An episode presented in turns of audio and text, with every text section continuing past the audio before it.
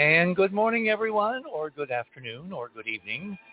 Whatever the case may be around this rotating globe, welcome to another edition of The Other Side of Midnight. That magical time between dusk and dawn when, well, I guess just about anything can happen, including things that knock us off the air.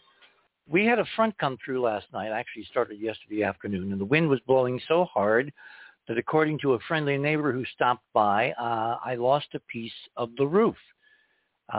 Given the fact that I'm kind of out in the middle of nowhere and I don't want to climb up on ladders before we do weekend shows because God help us if I fell off the roof, I have to kind of wait till tomorrow to go up and check.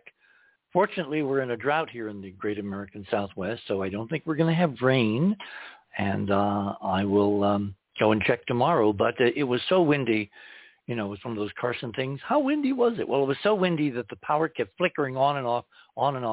And then I'm upstairs and I hear this thumping. And then this morning, a very nice guy stopped by and he said, "Do you know that a part of your roof is lifting up?" And I said, "No, but thank you." And anyway, we are here and it is calm. And we have a very, very complicated show. So I want to get right to it because a lot of the stuff I would do up front, I'm going to do later during the show because I have some limited windows with a couple of our guests this morning. We're going to start, however, with a major breaking story, which is kind of like a week old, although the hot part is only a few hours old. The Chinese mission, the Tianwan mission, with the Zhurong lander, the Fire God of Mars lander, has successfully landed on the red planet.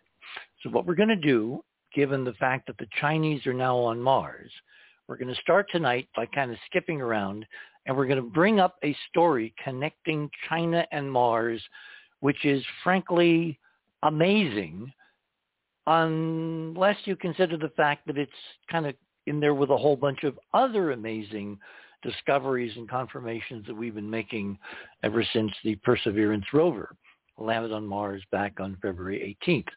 So we're going to start out with Ron.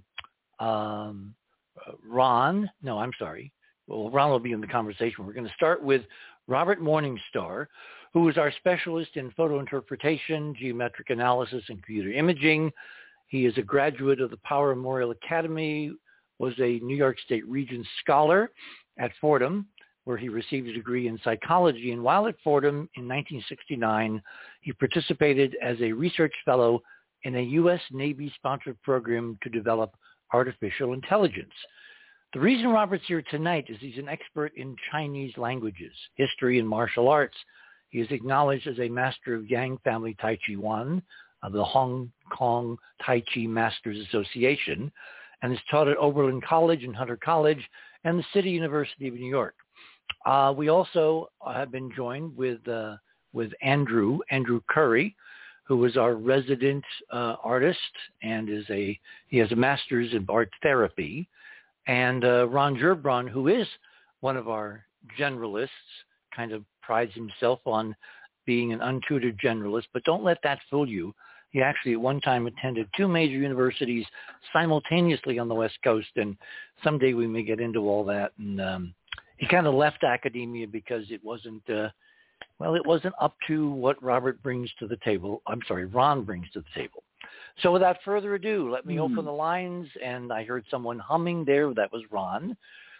Gentlemen, why don't we start by, Andrew, you kick us off as to what you've been looking at and tell us where to go in Radio with Pictures. And then Robert will pick up the story. And during the latter part of the hour, I'm sure that Ron will have some thoughts. But let's start with you, Andrew. Thank you, Richard. Yeah, so if everybody could go to theothersideofmidnight.com on your computer or your device, as Richard is off to say, and you'll come up to the show page, go to tonight's show, and click on tonight's show banner, which I can't remember the name, guys. Can we... What was it again? As above, so below. Oh, I'm sorry. You mean for tonight's show? That's your. Yeah. Okay. It is called "The Chinese Have Landed on Mars." Yeah, and what's next? With a brilliant, and what's next? And it's got a huge, Chinese flag there, so you can't miss it. Yeah. Yeah. And then if you go to my items, I think it's fast links to my items under Andrew. And I have one item, and I'd like everybody to click on that. It's called number one. If I can go back and find it here. It's just a little bit down. It's titled folks. As Above, So Below. Yeah. And Richard, I would like you to set up what my first image is here in Jezero Crater. Okay. We're looking at an upside-down version, because normally when you have images or maps, north is the top. That's the convention. This is, I flipped this one, and then Andrew uses it as a template. South is at the top, so north is at the bottom. And at the southern part of Jezero Crater, this 30-mile-wide crater on Mars, where the Perseverance lander set down on February 18th, there are a series of massive structures. The guys on the right are something like 4,000 to 5,000 feet across. They're in very bad condition now. They're very ancient. They're very eroded. And the ones on the left are about 2,000 feet across. And the one in the middle is probably maybe 6,000 feet, given the outline in terms of the yellow box, what's inside the box. And I'm looking at this, and I realize suddenly that I've seen this pattern before. And what I haven't seen is the fact that it was mirror imaged. The objects on the left mirror the Giza Plateau spacing of the Great Pyramids on the Giza Plateau. That's the inset at the bottom left of the image. And then to the right of that, there are the three belt stars of Orion in conformance with Robert Bauval's model, published many, many years ago, that the layout of the Giza Plateau pyramids mirrors to an extraordinary degree the layout of the belt stars of Orion, that is Osiris, the middle of the Osiris-Isis-Horus complex, with Set thrown in for good measure, the central theme of Egyptian mythology. And it is now generally assumed by a lot of scholars that Bauval was right, and that the Giza Plateau pyramids indeed were set down to mark the belt stars of the constellation of Orion. The ones on Mars, the ones on the left, they look eerily very, very similar. The ones on the right are like a mirror image, like a backed image, like a rotated image flipped left to right. And that's where the weirdness comes in, because there's no you can't, as someone suggested, rotate Mars upside down like a pole flip and have this happen. It doesn't work geometrically. It almost looks to me as if something dimensional happened, literally. I mean, if we're talking hyperdimensional physics and torsion field ether, and you have an advanced technology that can literally, plunge physical 3D objects through dimensions and have them go from there to here, are we looking at the memorialization of a dimensional flip sometime in the past history of the solar system? Now, this whole mythos has really grabbed Andrew because he sees multiple levels simultaneously. That's one of the reasons he's on the team. And so he was looking at this configuration the other day, and he had a series of blinding inspirations and ahas. And Andrew, take it away. Yeah. So, I have been starting to obsess on this more, Richard. And it honestly, the whole dimensional shift in this mirrored image idea, oh boy, it made the inside of my brain just feel like it was twisted all over, just trying to visualize this. It's really, really hard because I believe, like you say, it's operating in literally different dimensions. But anyways, one of the things that I noticed with this configuration of these six monuments, which are definitely in various stages of erosion and ancient destruction, and you can find a lot of geometry again, they look like giant arcologies. Anyways, as usual, the things that we see on Mars, in fact, many things we see in the solar system, but definitely here on Mars, that's where we're at right now, there's an elegance. There's an inherent elegance to so much of the alignments and the art that we believe we're seeing.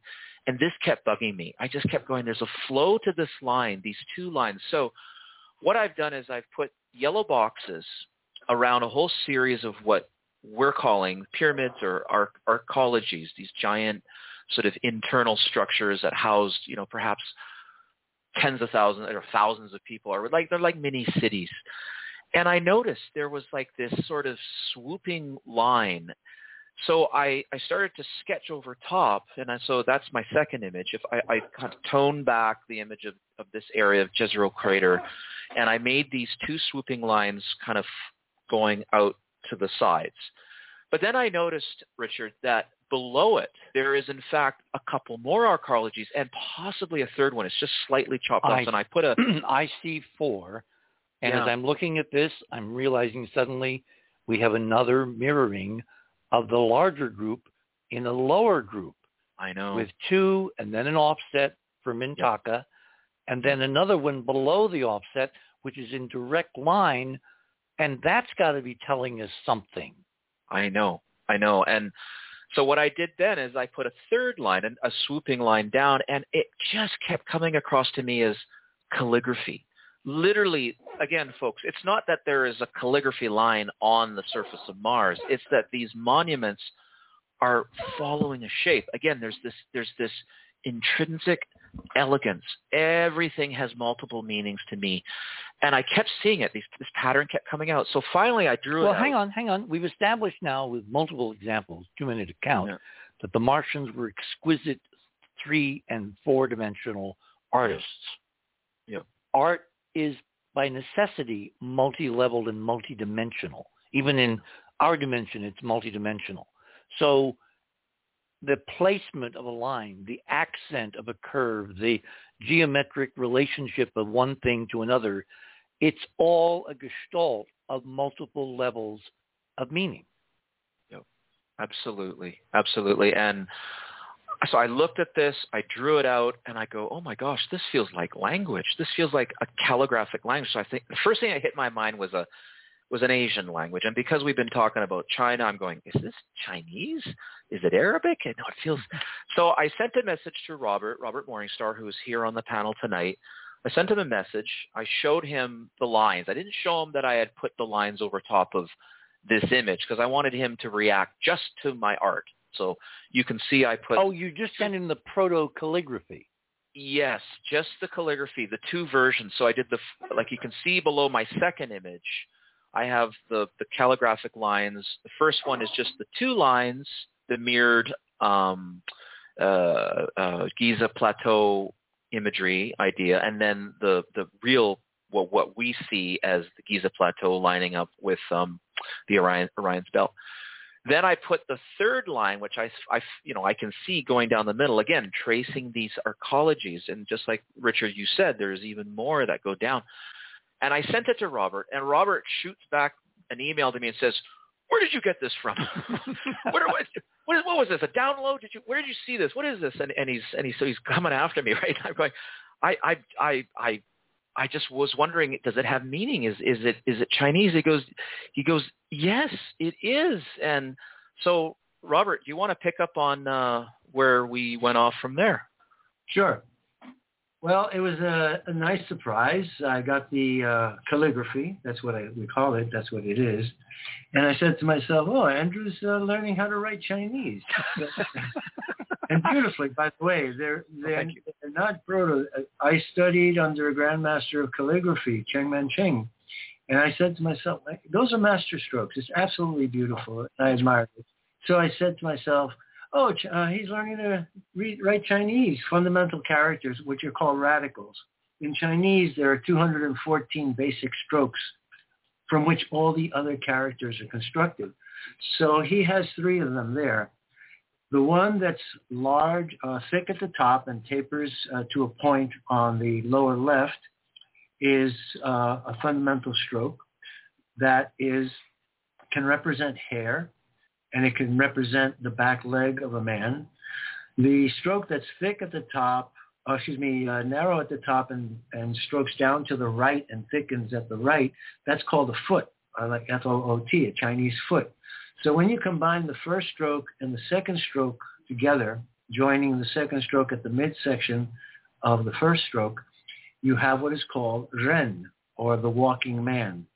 If you take the first stroke, which I said symbolizes hair, and draw a vertical line right under it, it's called a standing man, also pronounced Ren. So these two are fundamental radicals that are used for many things that pertain to man and action. So the walking man is the one that has the two strokes, like an inverted Y. Okay, if you go left and then right, an inverted Y. Now the short stroke, which is considered a dot or a dash, when you add that to the walking man and put it right in the crotch, it's a walking man with a penis. So from that one, you can create the word big and supremely big. So if you imagine yourself standing with your legs astride, widely astride, and you put your arms straight out, I'm making a star, but, you know, how big was the one that got away? You know, and, oh, man, it was that big. Mm-hmm. And that's what that makes the word da, means big. But if you take the penis and put it between the legs, it means Tai. It means supremely big. And that's the first character of the word Tai Ji, supreme ultimate. So Andrew sends me these characters, and I said, well, you know, that's what you've got there. If you combine them these different ways, you have a walking man with a penis. So then he sends it to Richard, and Richard said, do you know who that is? And Cyrus. And it struck me that, yes, that is, you know, quite a rational, logical, reasonable explanation. The other thing I have to say as a pilot is that often civilizations put landmarks that can be seen from the air. I think the pyramids are some of them. But just to give you a small idea, in 1994, I flew to Saratoga, New York. I rented a plane because there was going to be an annular eclipse there, and I just had to see it. And I flew up to Saratoga, and there are a lot of little airports up there. But then when I got there, I made a turn, and there I could see on the ground, written on the airport, Saratoga. And so I knew that I was at the right airport. So Andrew may have intuited something. You know, the artist has a second sight, and I know Andrew has that. So I was very gratified to hear the story, and very happy that you invited me on the show to talk about Chinese characters. Hmm. So, Andrew? Well, just like Robert said, I reached out to Richard because, folks, you know, we have a lot of back and forth during the week and a lot of prep to how the shows go, at least when we're doing the Mars stuff, and we're included, because usually it's Cynthia and Richard. But, yeah, and he goes, you found what? And I'm like, I said, a standing man with a penis. And he goes, like, oh, I thought he was going to admonish me, like, are you back at that again? No, he goes, it means Osiris.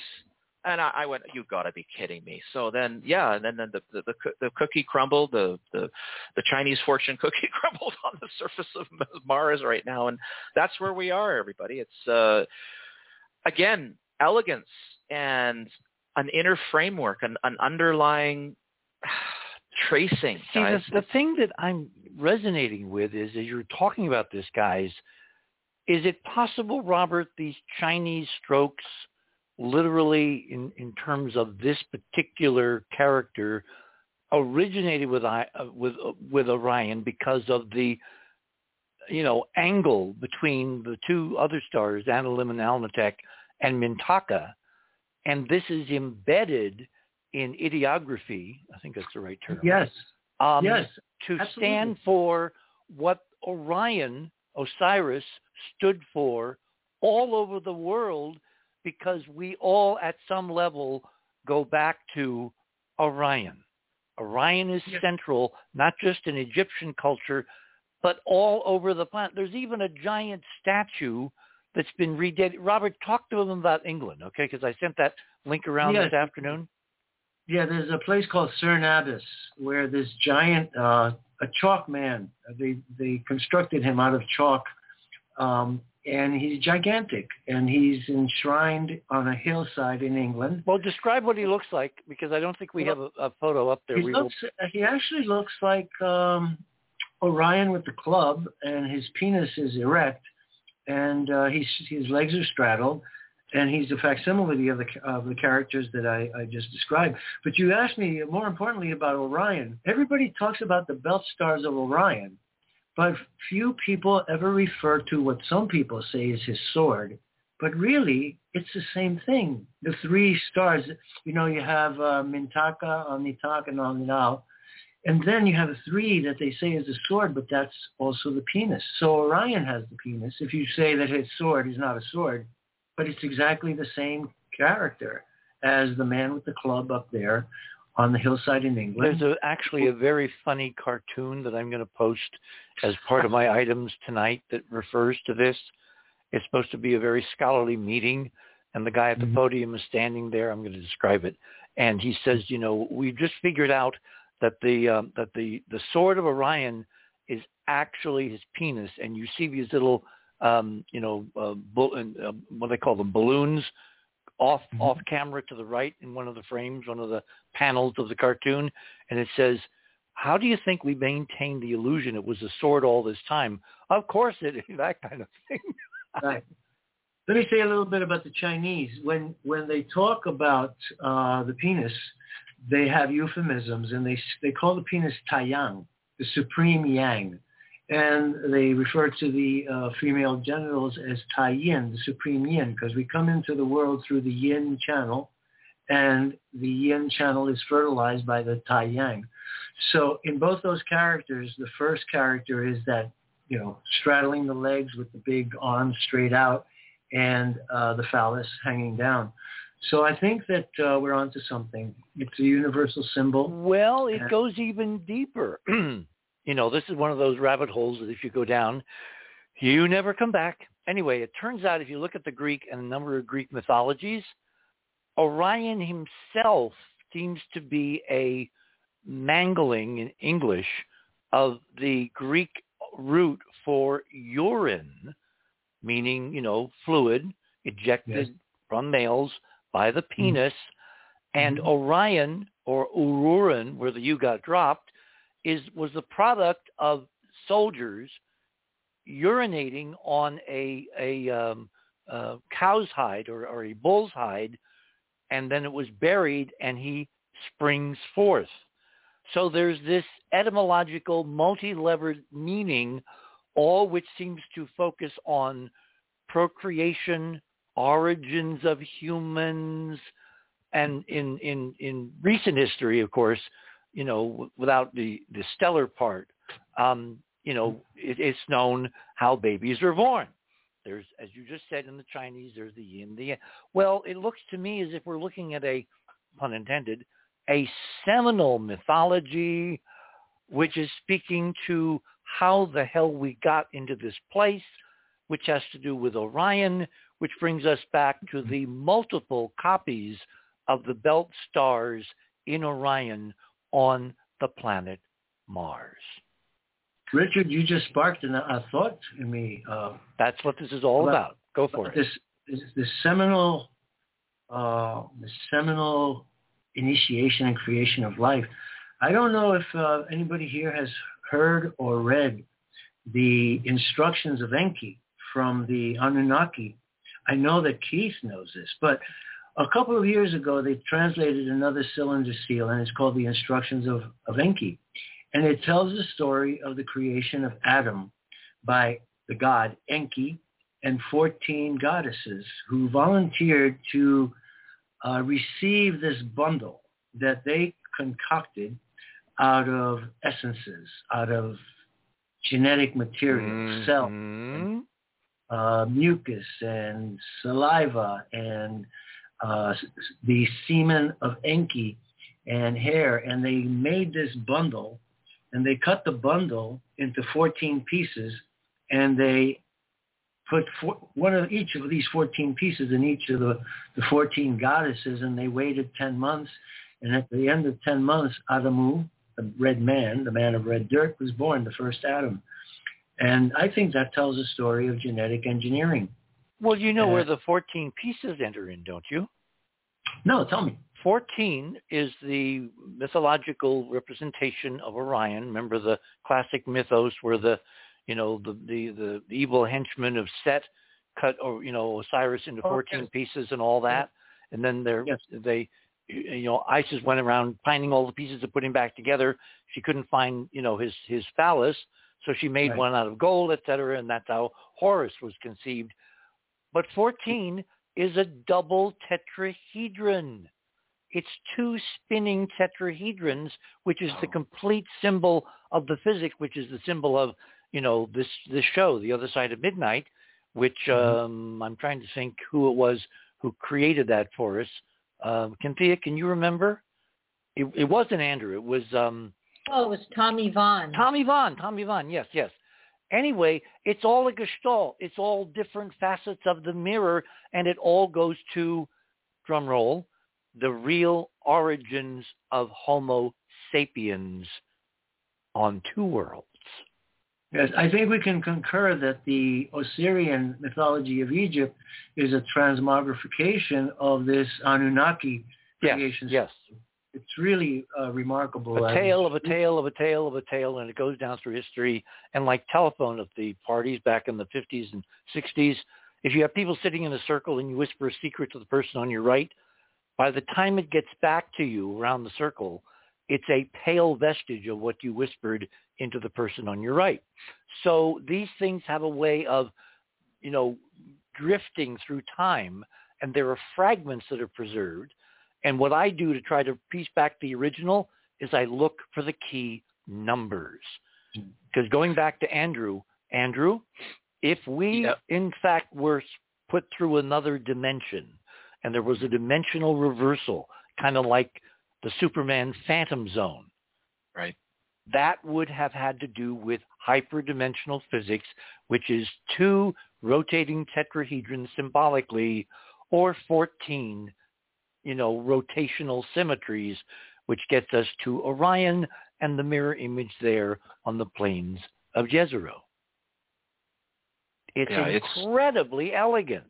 Yeah, that's exactly, that's my point, Richard, is that there's just this absolute beautiful elegance, even in the destruction of this ancient sandbox. You know, the core of this is about fertility and rebirth and transformation, and it's coming. I think it's fantastic. I think it's a great... I think it's here. Yeah. It isn't coming. It's here. Look at all the you-know-what hitting the rotating kitchen appliance. I was talking with Cynthia the other day, and she says, well, it's not just in space. And I said, really?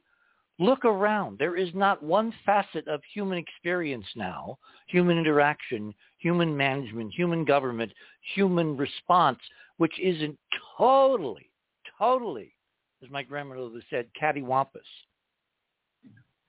I would like to offer a comment on the relationship of Giza, the belt stars of Orion. You got less than 1 minute, so why do we hold that? Time, Mark. Yeah, why do we hold that? This. All right. I believe that Giza is a terraform area that the Martians who survived came here and saw a region of Earth that reminded them of their destroyed home planet, and for a number of topographical characteristics of that particular place, they chose to build the three pyramids there, perhaps as tombstones to the lost civilization. And after the break, I can give you more details about the relationship of the Qattara Basin. Okay. Hold it there. My guest this morning, Too Numerous to Mention. They will introduce themselves when they come on in irregular sequence. We got an incredible second hour, which is going to feature a reprise of two guests who've been on the show many times. And Ron is going to come back with his responses to what we talked about in the first half hour.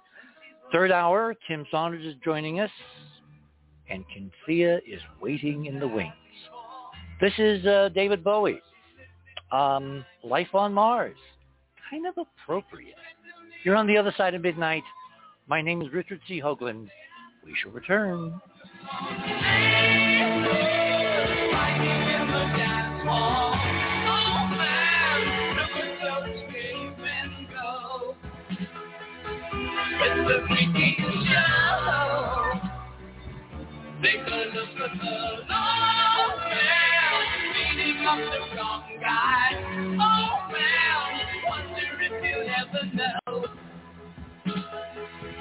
even the best of the shallow lives their life on Mars.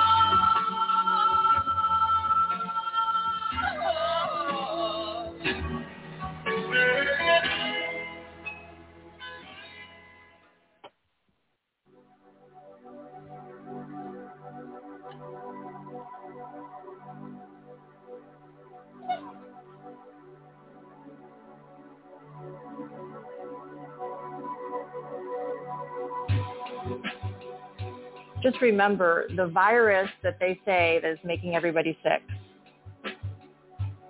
Nowhere in the world, not one country, not one institution, not the CDC, nobody has this virus that's making us sick on file. It does not exist. All the Freedom of Information Acts are empty over and over again. The virus nowhere exists. So if that is correct, and that's what they're telling us, how in the world can they be testing for it? How in the world can they be making this kind of injection to put in us to save us from this? So we need to start asking the obvious questions, because by science and medicine, that makes no sense. I've never heard of that before. Were we able to purchase all those? And this was supposed to be a novel infection. You start looking at the big picture. You start looking at everything. You'll find this is actually a planned plandemic. This is not actually what they're telling us in the media. So then you have to ask the bigger question, why? So we have to look closely into this, and what's very concerning is that none of the manufacturers or our government will allow any of us to analyze the vials. It's illegal for us to analyze them. They won't let us look in there. Well, why? If there's nothing to hide, why can't we see what's inside these vials? Because right now we have no proof that this virus even exists. What made people sick around the world, in my opinion, is many different things. And they used a testing mechanism that was faulty, and that could cross-react with anything.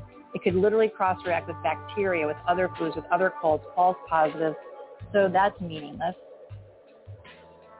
So there's no proof of this supposed, bad, weird virus affecting everybody. This is Dr. Carrie Mate on the other side of the news, and I'm excited to be here because we have freedom of speech and no censorship.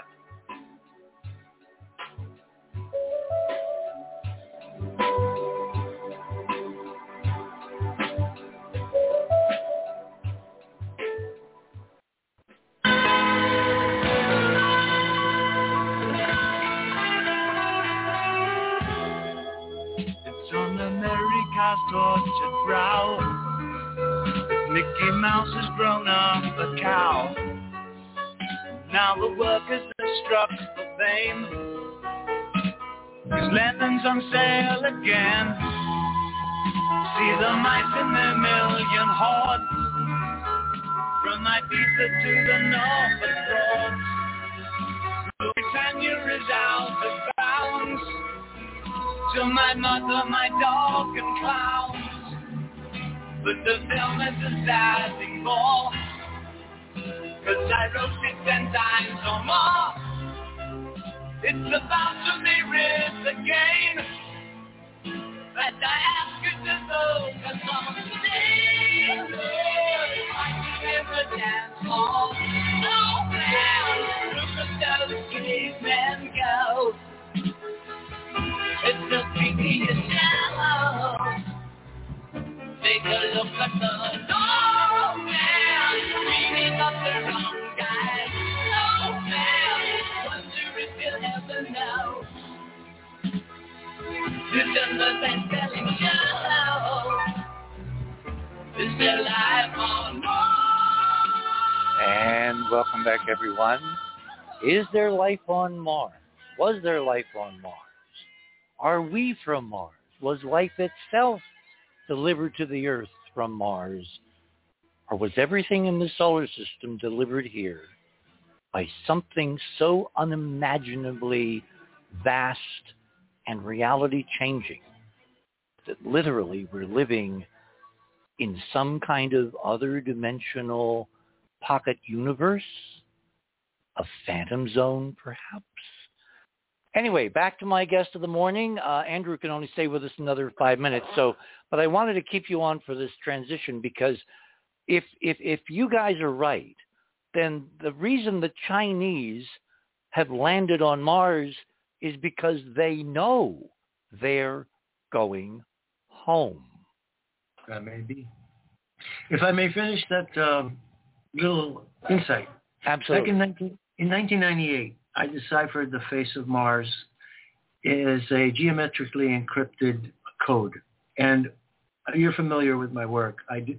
I rectified the slant range image that was released through your efforts. Remember, you were petitioning Clinton and Gore, like make them take the picture. So they gave us a slant range picture. Well, it wasn't Clinton and Gore. It was Nalen. He was the one running the camera. Okay. Well, anyway, we got the picture, and I was able to rectify it, to straighten it out. And when I straightened it out and balanced it, I split the face in half. I mirrored each side of the face. The first figure that came out was a female lion. The second figure that came out was a bearded man with a conical crown. I stared at that picture for half an hour, and something said, there's something there, something more there. You're not seeing it. And I finally saw it. When I flipped that second picture over without doing anything to it, it turned into a hawk. And subsequently, going back to the original image, and instead of doing a bisection, I did a golden mean, a 1.619 extension, a little more than 1.5. And that turned into a cow or an ox.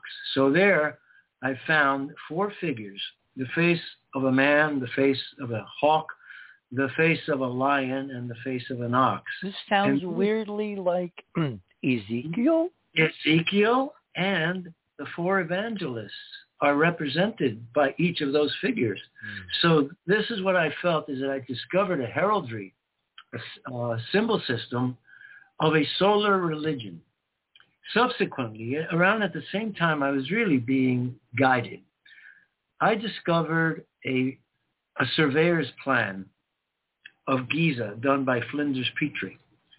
And all of a sudden I saw that whole area is, you know how Japanese like to do miniature gardens? A terraformed facsimile of planet Mars. And it was so explicit. Across from Giza to the west, toward Libya, is the deepest, lowest region of the Mediterranean called the Qattara Depression, 450 feet below sea level. On the far end of that, where these mountains rise, there is a holy mountain that the Egyptians called Al-Wajit. Now, when I was a child, I read a lot of classics, and I read Classics Illustrated, and I read Alexander the Great.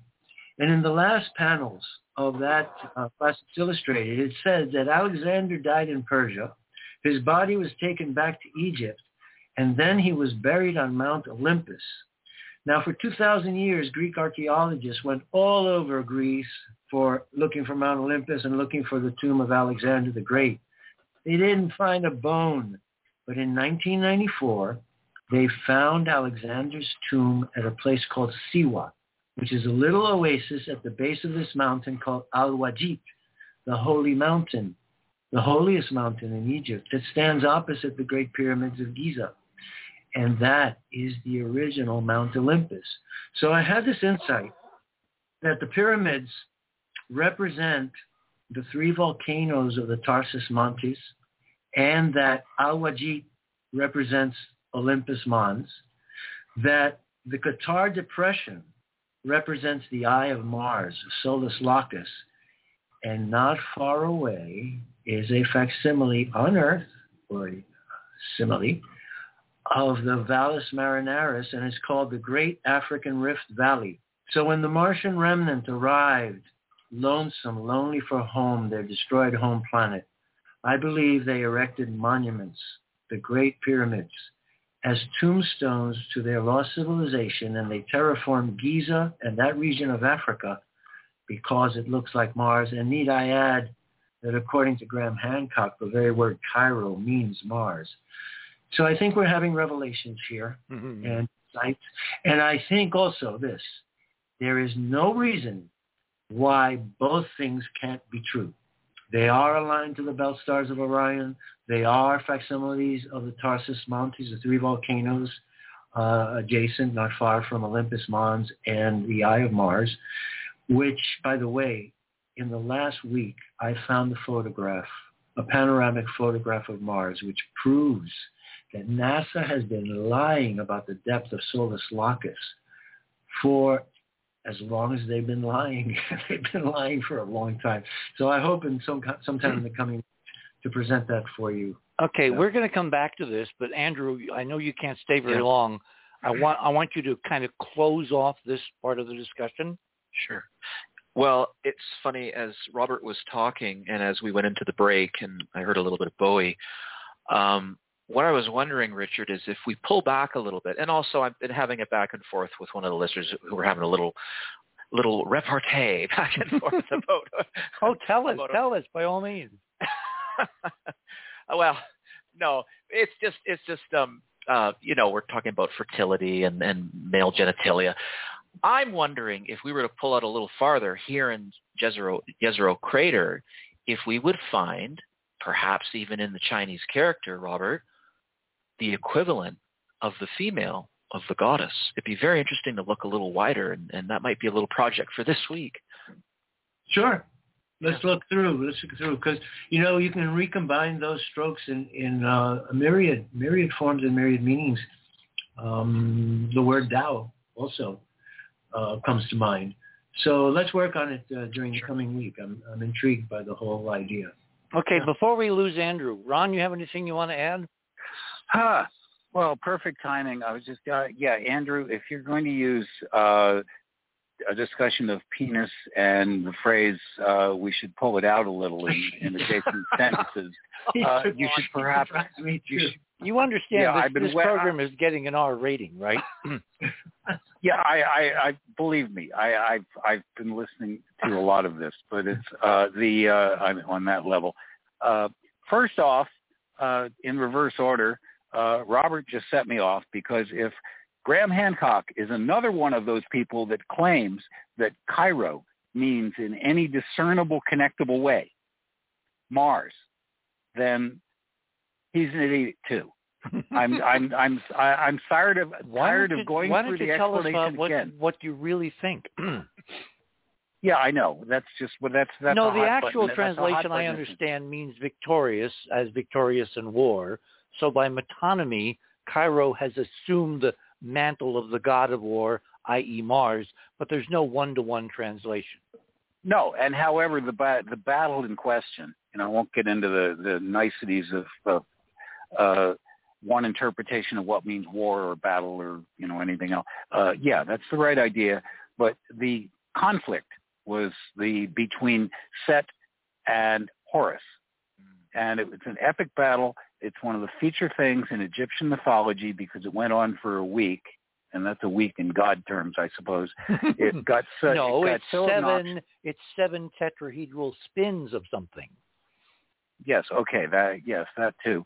It got so annoying to the rest of the pantheon that they convened a council of the gods to settle it for them. Decided that Horus could indeed have Egypt, because it was a real estate dispute, you know, just like happens with families, and that Set could have the foreign lands, which actually included most of the rest of the earth, because they just considered anything past the black zone, which is where the rich, fertile soil was, to be, You mean the Nile Valley? Just foreigners. Yeah, to the east of the Nile Valley. That was Kemet. That was the black lands with the super rich soil that they relied on for their crops. Anyway, he got that and the and everything else, which meant the rest of the world. So he wasn't always a villain. But not that I'm defending him, because he wasn't exactly a Satan figure. Well, again, we don't have a lot of time, so let me close a loop here. Yeah. Horus is also called Red Horus and identified directly with Mars, so you don't have to go with the Cairo kind of oblique Dickinson reference. You got it right there in Horus. Yes, but the Red Horus is one of three or four Horus figures that are, see, they were avatars, and so they weren't always a perfect fit. You know, you can't just say that they were facets of one and the same thing. They weren't exactly. They were fulfilling the same role, and it would be too long an explanation as to how gods get to be tagged that way.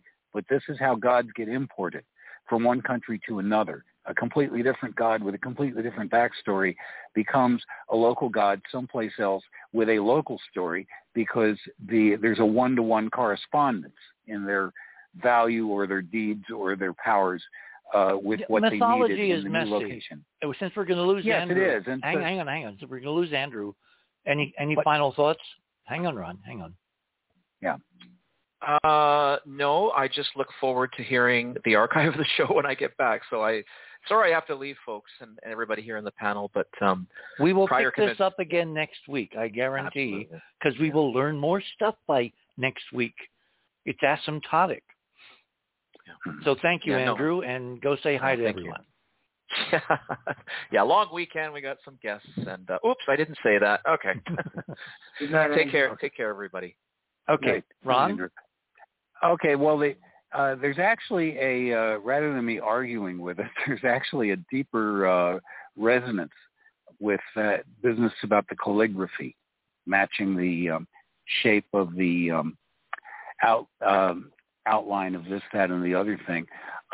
Some years ago, I was showing some work that I had done on some images to a friend of mine who happens to be Persian and fluent in in Arabic, Farsi, and several other things, and very interested in esoteric subjects as well. Anyway, I showed him these things, and I said, "Look, this looks like a character of some sort," and he got all excited.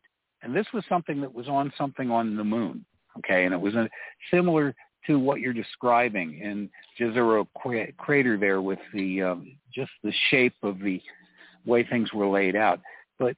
He said, no, that's a character in Arabic. It means God is great. And some variation on Allah Akbar. And I said, really? And so he showed me.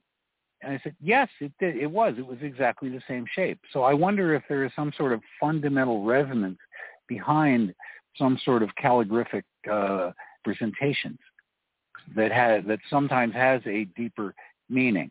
Because the business about Orion, the reason Orion is a universal constellation, at least in the northern hemisphere, is because it's a very distinctive constellation. You know, in ancient times, they didn't have the same constellations that we have. Only a couple of them were pretty much the same, even with a different name. But Orion's always been there. You know, it's in a lot of ways, it's the most, in some bizarre way, it just... Well, what's so strange about Orion is that the big, you know, incredibly large, splendiferous constellation we now identify with Betelgeuse and Rigel and Bellatrix, the stars at the end of the kind of rectangle of all the corners, were not really recognized. The only asterism that was recognized are the belt stars, and those are pan-cultural around the world.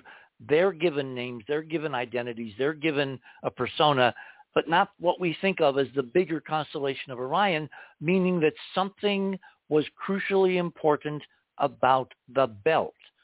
And Robert, coming back to a point you made, I don't think the guys that came from Mars were replicating Mars.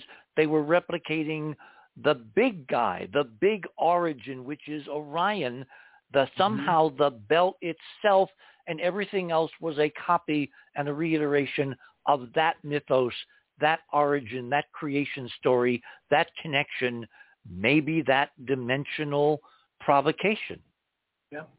You know, there's a very interesting thing about that region of outer space, and it has to do with something NASA discovered about 15 or 20 years ago they said that new stars are being born all over that region, and that the equivalent of 60,000 Earth oceans of water are being generated every day.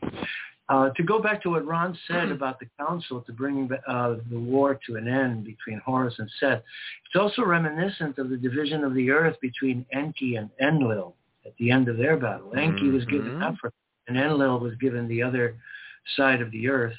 And there's just too much to tell. Okay, we've got about 10 minutes till the top of the hour. Robert's going to do something just before the top of the hour break, and I won't presage what it is because I will let him do that. That means I've got 9 minutes, actually now 8, to talk about the Chinese landing on Mars. So what I want everyone to do is to go to the othersideofmidnight.com, click on tonight's banner, which says rather grandly, the Chinese on Mars, what's next? Click on My Fast Links under the banner. That will take you to my items. Scroll down to number 5. This is a side-by-side comparison of the deployment of the rover about 4 or 5 days after the landing. The landing took place Saturday, our time. The deployment of the rover took place on Friday, our time. And we've got a few stills because they have a very limited bandwidth situation getting data from Mars back to Earth so far. And you'll see this side-by-side comparison of the rover kind of looking back toward the lander in these two versions, one at the beginning of its roll down the ramp, the other at the very end. There's another couple of pictures in the first item up at the top on the BBC news coverage of the landing itself the previous 5 days, except for one image of the rover looking down toward the ground. All of the horizon images of Zhurong have been in black and white. The Chinese have given us no color images of what Mars looks like for over a week now. And they've had plenty of time, plenty of bandwidth. They could have given us wonderful color shots. How do I know? Go to item number 6. This is one of the first images they sent back from the moon when they deployed Chang 3. Remember, Chang is the moon goddess, and she had a pet rabbit, U2, that she took with her in her isolation and, I guess, imprisonment on the moon as part of the Chinese mythos. And they sent us these gorgeous color images immediately of the deployment of the rover. They gave us video. Of course, they were much closer. They had much more bandwidth. But they could have given us color stills. For some reason, they seem to be punting on the color of the Martian sky. Gentlemen, any thoughts? Well, my first thought was, wow, they really landed nowhere.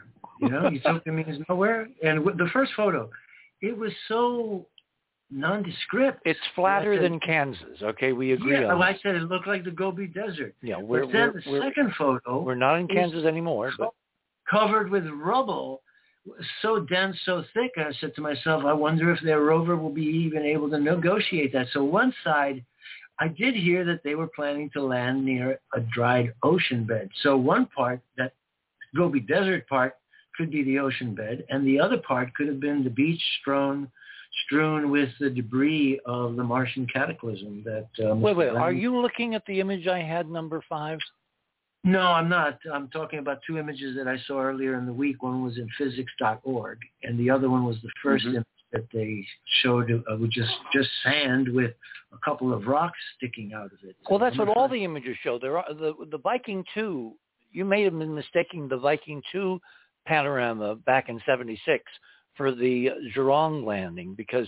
No. It was in physics.org that they said first color pictures from Mars, from the Chinese rover, and that was totally different. There's only one picture, and it's of the rover itself with the solar panels, and you can see a bit of landscape, you know, kind of off to the side, but there's no panoramic sweep in color of anything with the landing. Anything. I don't care what physics.org says. I didn't say panoramic. I said a still photo showing a rock-strewn area. It's not from this landing. It cannot be. This is the only landing China's made, and physics.org said that this is a if they had it, everybody would have it. Nobody else has it. Therefore, some copy editor at that's an assumption, Richard. No, it is not. I'm tuned into the actual Chinese news services. Don't you think the Chinese news services would publish their own? Physics.org is made of ordinary human beings. They made a mistake. Okay? And what you might do is you might send it in the Skype window, this image, so I can see if it's familiar from another mission. Ron, you had something you wanted to say. Oh, I just want to say I wondered if that's the same image that I saw that Robert's talking about, which you said was basically a promo illustration, not actually a photo. Yeah, they put out several posters having nothing to do with actual. No, it wasn't a poster. It was an actual photograph. So would you like to make a bet? Would you like to make a little bet? Anyway, moving on. Yes. The big question I have is why are they only publishing black and white images? Which gets to the whole mythos of the atmosphere of Mars, which is a real obsession of mine, and the color is indicative of the reality of the atmosphere, and my stories being a JPL when, you know, the colors were totally switched between morning and night, and one of the PIs, one of the principal investigators' son was chased around the lab by the security guys because he was turning the monitors back to real color, and they almost threw him out of the lab, et cetera, et cetera. So the color of the Martian sky, indicative of its density and what it's made of, seems to be a cause célèbre. And the Chinese have waffled. They have punted. They have temporized. They have kicked the can down the road, as the cliche goes, because they have not given us any color of the skies or the landscape. And the one you're talking about, Ron, was a colorized, fake color version, like, you know, TMC does colorized versions of 1930s films through a process called colorization. There is one image that's out there, which is a colorized version of the original black and white image from the lander, but it's not real color. It's fake color, as to somebody wanting color. So they basically impugned on the Chinese black and white image a color version, which is fake. Yeah, which does happen. That's why I'm not disputing anybody here, because that does happen. I'm just saying that I can accept that does happen, because I don't see why they're not publishing any color pictures unless the camera's broken.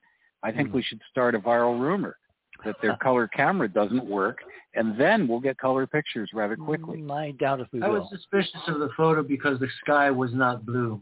And we have about 1 minute to the top of the hour. I was going to say it's time for Robert to do his honorable thing. Robert? Yes. Okay, well, we're 2 minutes from a very critical moment in history. At exactly 1 a.m. this time, 6 a.m. Greenwich Mean Time, the HMS Hood was lost in the Denmark Strait in a battle with the famous German battleship, the Bismarck. And 1,415 men, 70% of whom were under the age of 18, perished in less than 3 minutes. There were only three survivors. And the admiral in charge of the Hood was Lancelot Holland. He went down with the ship. And I am commemorating that tonight. In a few minutes, I'm going to take a break, and I'm going to go to the Soldiers and Sailors Monument to do a form and do the sword form in memory of these British sailors who gave their lives to defeat Nazism. Because if the Bismarck had not been sunk, England would have lost the war. It was a pirate ship that was out to destroy the convoys that were feeding and warming up England. So I feel a very deep kinship with these sailors. Richard is also son of a U.S. Navy man. My father served on the seas in World War II as well. So this is the theme of the Royal Navy March.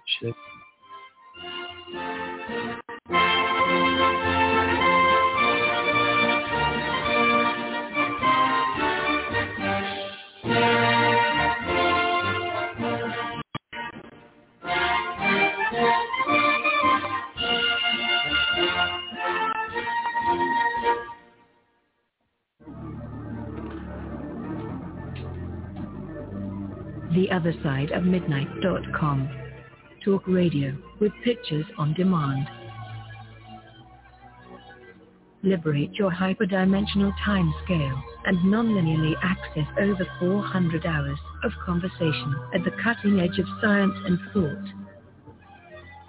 Join Club 19.5 to get access to exclusive content that fits your interests and time schedule. Filter episodes by guest or subject. Membership costs $9.95 a month, 33 cents a day. Talk radio with pictures on demand. theothersideofmidnight.com.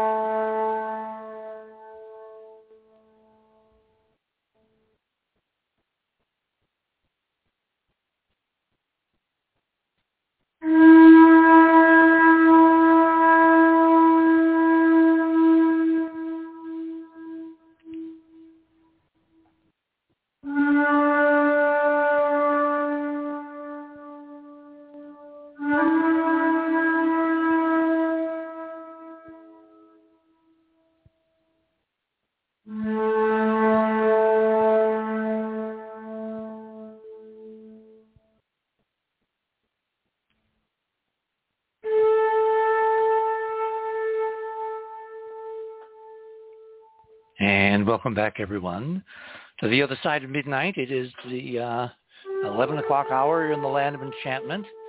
We're now going to bring on two additional guests, both of whom have been on the show before. The first one is D. Arthur Gusner, who was on last week and was so intriguing with his research in terms of the form and function and measurements, imprinted indelible measurements in the scale of the Great Pyramid as keyed to a sonic code, a 440 hertz code that we're going to talk a bit more about it this evening. And we're also going to bring on Barbara Honegger, who, as you know, has been on the show many, many, many times. She was a former policy executive in the Reagan White House, very highly placed woman at that time when women in administrations were rather rare. And the reason she's on tonight is because where Daryl was talking about a secondhand story of someone he talked to who had been in the Sphinx and had descended through a tiny passage to the tomb of Osiris, Barbara was actually there. So without further ado, and to the dulcet tones of Paul Horn playing in the Grand Gallery and the King's Chamber of the Great Pyramid, Daryl and Barbara, welcome to The Other Side of Midnight. Good evening, Richard. Hi, can you hear me? We can hear you. Hi, Barbara. Great. Hi. Hi, everybody. Hi, Daryl. Hi, Barbara. So where do you guys want to begin? I think we should begin with Daryl because you have some additional information that I found extraordinarily fascinating, and I was kind of hoping that we could have put this on the air last week, but we couldn't, and I think maybe it's more appropriate that we do it tonight because we can have Barbara with us. So, Daryl, why don't you go first, okay? Well, I'm not quite sure which information you're speaking of. We covered a lot of items. The hieroglyphs. Oh, yes, of course. So you need to reprise everybody on the model, on the theory, okay, and then kind of come up with that really amazing additional piece of information from Egyptian hieroglyphs themselves. Well, to begin with, the hieroglyph is something which came in after the paper had been written. It did not form a part of my analysis. But the measurements are there, and they are in cut stone, and they're precise. So the thing I was doing this week was going back and looking at some of the history of this And part of the problem I found was, okay, when was the Royal Egyptian Cubit? Because that's what brought me into the story, the Royal Egyptian Cubit. When did it begin to be used and when did it end? And I found that it was in the third or fourth dynasty, which puts it back at the period of time around Khufu.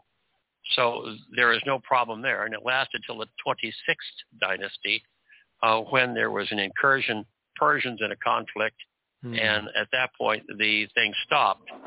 What I also learned was the fact that there were two basic measurements. One was the royal king's cubit, if you will, which is the process they apparently used for land surveying and for official buildings. You know, Daryl, hang on a second. We have a slight production problem. Kinthea, you need to go back to last week, Daryl's appearance, and borrow the hieroglyph from there and put it on tonight's page with a link to him, and just let us know when it's available, because part of our discussion is going to center around this amazing hieroglyph that was presented, I guess, as a follow-on conversation to your research on the pyramid itself, Daryl, some time ago. Okay, while she's doing that, continue, please. So I was concerned about the historical significance of this. When did the Royal Egyptian Cubit first appear, apparently, and how long was it used? And what I've been able to discern, and it's still a matter of study, is that there were two basic systems of measurements in Egypt, and one of them was basically suited for measuring barley and wheat and other things, and that was rather a common shipping type of utilization. And then there were the royal or official measurements, which beginning about the third or fourth dynasty were used for surveying land and, again, for the building of pharaoh's building structures. At least that's what I've so far been able to find out. Obviously, they're dating the Great Pyramid period of Khufu, which is about 2500 BC in round numbers. And so it was there. Well, when I began to do the analysis, of course, I came in on the most astonishing thing of all, and that's the fact that the Royal Egyptian Cubit is formulated using a 440 hertz or cycles per second tone, and it's a wavelength. And that boggled my imagination because it takes an accurate measurement of time and things of this nature. Okay, since people may have missed, because we have people falling in and falling out of the wheelbarrow all the time, why don't you give us a brief précis of your question and then your answers in terms of measurements of the pyramid, the coffer, et cetera, et cetera. All right, so I had come into the problem looking for the source of the Royal Egyptian Cubit, and that it had been stated that scholars had been looking for it for 4,000 years and not been able to discern that source. I was curious, and I looked at it, and I followed a trail of breadcrumbs or clues, and what impressed upon me was that there was only one major artifact that was originally found in the Great Pyramid, and that was the coffer, the stone coffer, the granite coffer, in the king's chamber. It was the only artifact there. There were no mummies. There were no treasures. There were no hieroglyphs painted on all the walls. But that stone coffer was there in the king's chamber. The other thing that I came across was that the king's chamber was constructed very precisely to vibrate, to have a harmonic. And that to me was an astonishing statement. And then looking at the coffer itself, it was discerned that it was cut from a block of Aswan granite, but oddly enough, it wasn't seemingly shaped to hold a coffin of a pharaoh. It was carved from a block of granite, a specific size, and then it was literally somehow bored out, and half of the volume was removed so that there was a resonant chamber formed. And what I found was Paul Horn, the music you were playing, had been in that king's chamber and recorded music, and he had struck the inside of that coffer with the palm of his hand and was able to measure its resonant frequency, which turned out to be, in his measurement, 438 hertz, or just basically short of 440 hertz. And that keyed my thinking, because here we have a resonant chamber a resonant stone coffer that had no apparent purpose. And I also knew that the basic dimensions of the Great Pyramid was 440 units by 440 units, those units being the units of the Royal Egyptian Cubit. And in looking at this, I tried to find out, well, where is this 440 coming in? What vibrational sense did it make?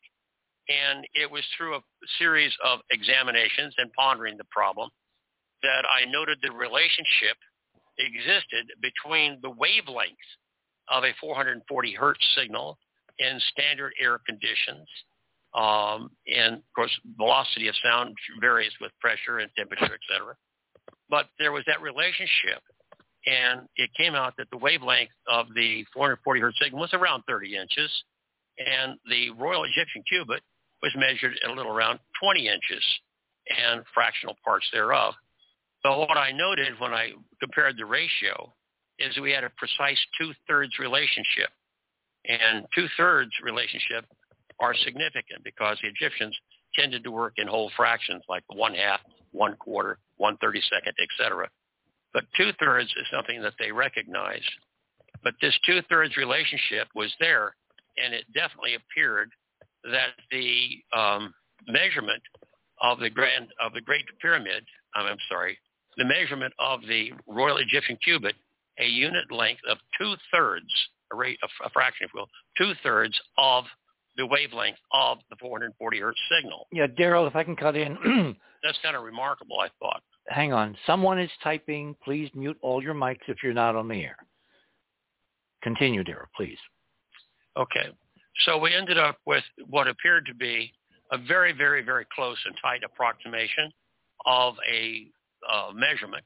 And, of course, bear in mind, I'm using a standard velocity of sound that was taken off the web. That's not something I computed. It was my white paper gives a reference of where that came from.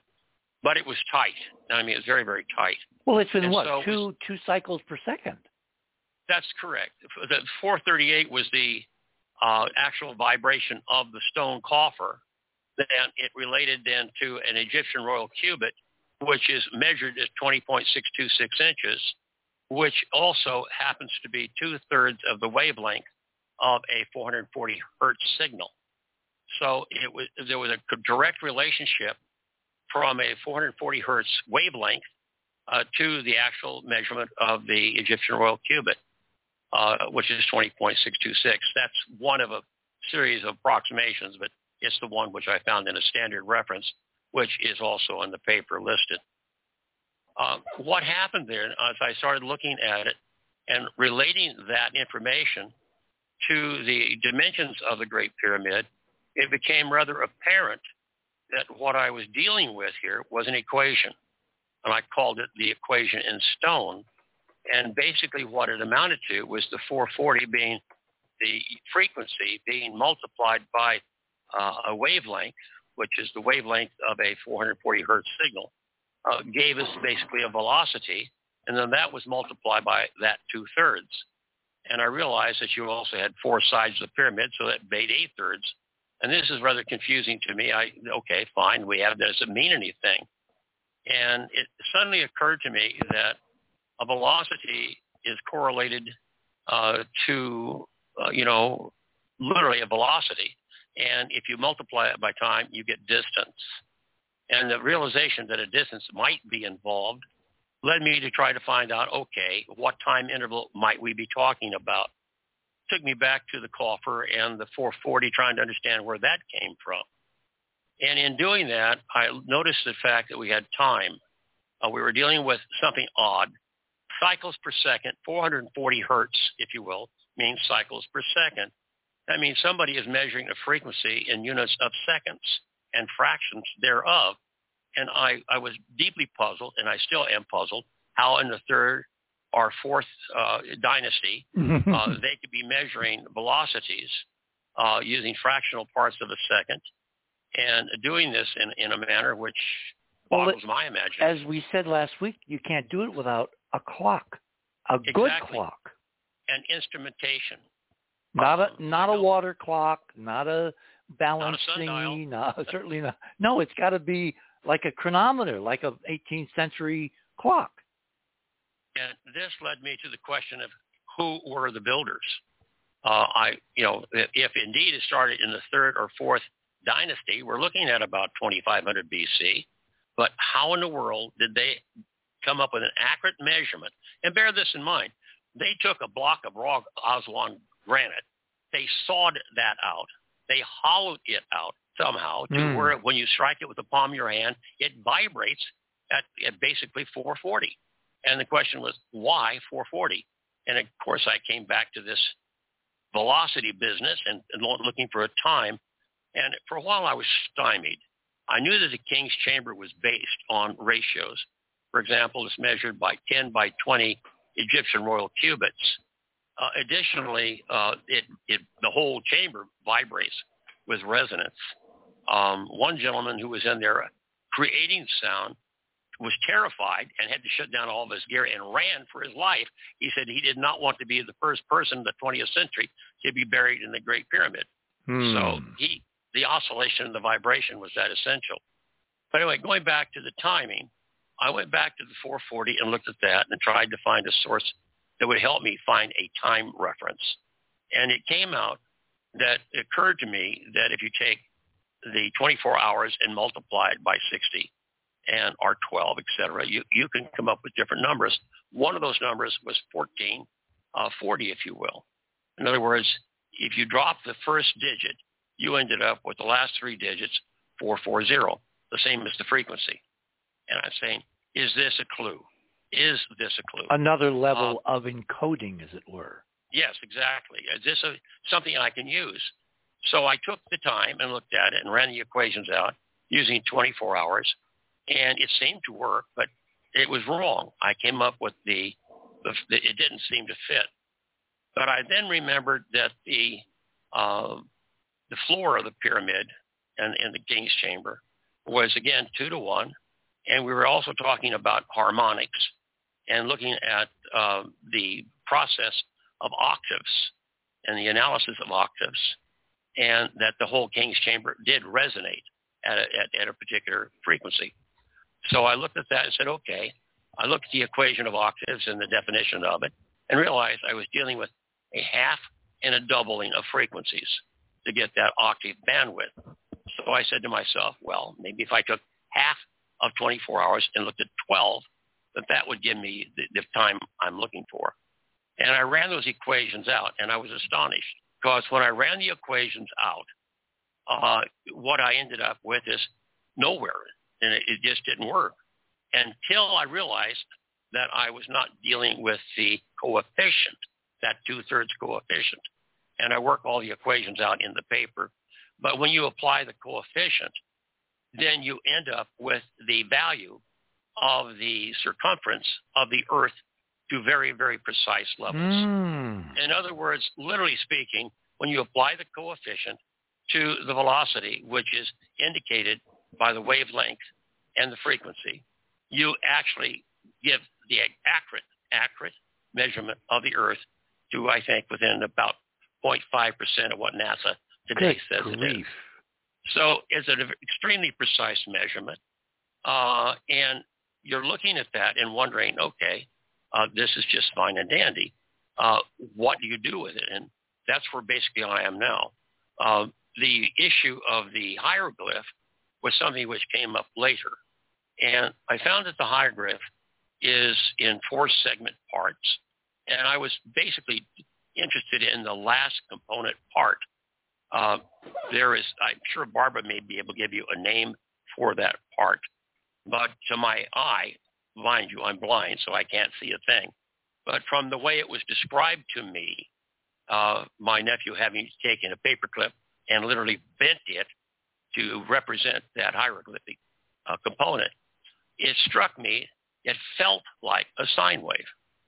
And I'm saying to myself, wouldn't that be ideal if part of the hieroglyph was indeed the representation of a sine wave, which would be representative of a 440 hertz signal, and that was the clue that was there, that was in front of everybody all the time.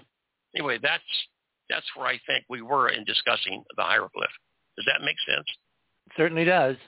I mean, this is all about encoding standards that are invariant through time, because the speed of sound has not changed on the Earth for, you know, millennia, many, many millennia, if even by more than a fraction of a percent. It's based on density, temperature, et cetera, which are kind of invariant. Well, what I did is I used the numbers which are actually carved into the stone in the pyramid and ran a reverse computation. And in reversing the computation, actually computing the velocity, which they must have used, it was only 5 feet per second difference than that standard which I pulled off the internet. Mm-hmm. So it was close. Did I hear about the hieroglyphs? Well, I'm kind of waiting for Kinthea to get it posted before we talk about it, because without a picture, you know, you can't describe it. Well, you've just been talking about it. Barbara, dear, thank you. Okay, keep going. I don't purport to be an archaeologist, nor have I studied hieroglyphic forms. So I'm only saying what the impression was I had feeling the wire. Okay, sorry, Daryl, Ron dropped. He's back now with us. Kinthea, how close are we to getting the Daryl's hieroglyph posted in Radio with Pictures? Soon. Okay. Okay. All right. I'll tell you what. Why don't you describe, and then when we get it posted, people can go look. But it's so astonishing that I think Barbara's right. We should bring it into the conversation now. Well, again, like I say, it's based upon a blind guy feeling a bent of paperclip. So there's that. But the impression was, wouldn't it be remarkable if they described that component based upon their knowledge of a sine wave? Sound signal. Okay. And then, did Brian actually find you this hieroglyph? It was sent to me by somebody who had read the paper. Oh my gosh! We have an infinite regression. Daryl? Yes. Hello? Daryl? I'm here. Uh-oh. We're getting an echo. Someone's got their mic open.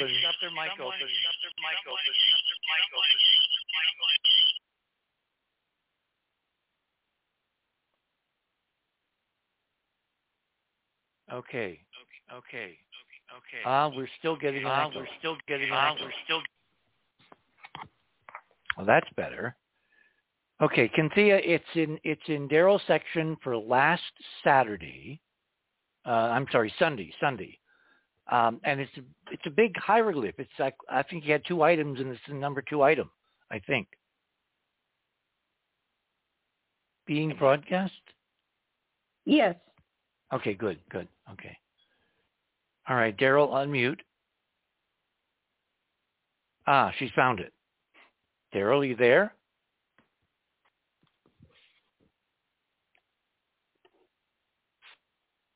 Hello, Daryl. Daryl? He needs to unmute.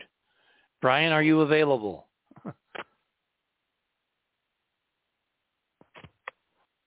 I could comment on the hieroglyph. Yeah, why don't you, while we're trying to get Daryl back. Sorry for the technical problems, folks, but this is done on the fly, live radio. So, yes, go ahead. Go ahead, Barbara. Right. Okay, so after the program last time, I'm going to be talking about other things here in a bit, in the second hour. But after the program last time, which I listened to the whole thing, I was very excited about Daryl's program. And as you know, Richard tried to get in touch, and you gave him my number, and he immediately called. And we've had literally hours of conversation, like two HAL computers going back and forth. So I'm just going to comment now on that hieroglyph, because that's what brought my greatest attention to his paper. And if people can look at the hieroglyph, and I'll also describe it to you, the hieroglyph for the Great Pyramid has 4 sub-hieroglyphs in it. 2 of those hieroglyphs are of the most importance to me, and I've done some research on it and talked about it with Daryl on the phone since the last program. The one that really drew my attention is not the wavy lines, which, by the way, that hieroglyph does not represent a sine wave. It very consciously represented water to the ancient Egyptians. But the one of the four sub-hieroglyphs in the overall hieroglyph for the Great Pyramid that really drew my attention is the arm. And if you look at that, one of those four hieroglyphs, you will see that it's crooked at the elbow.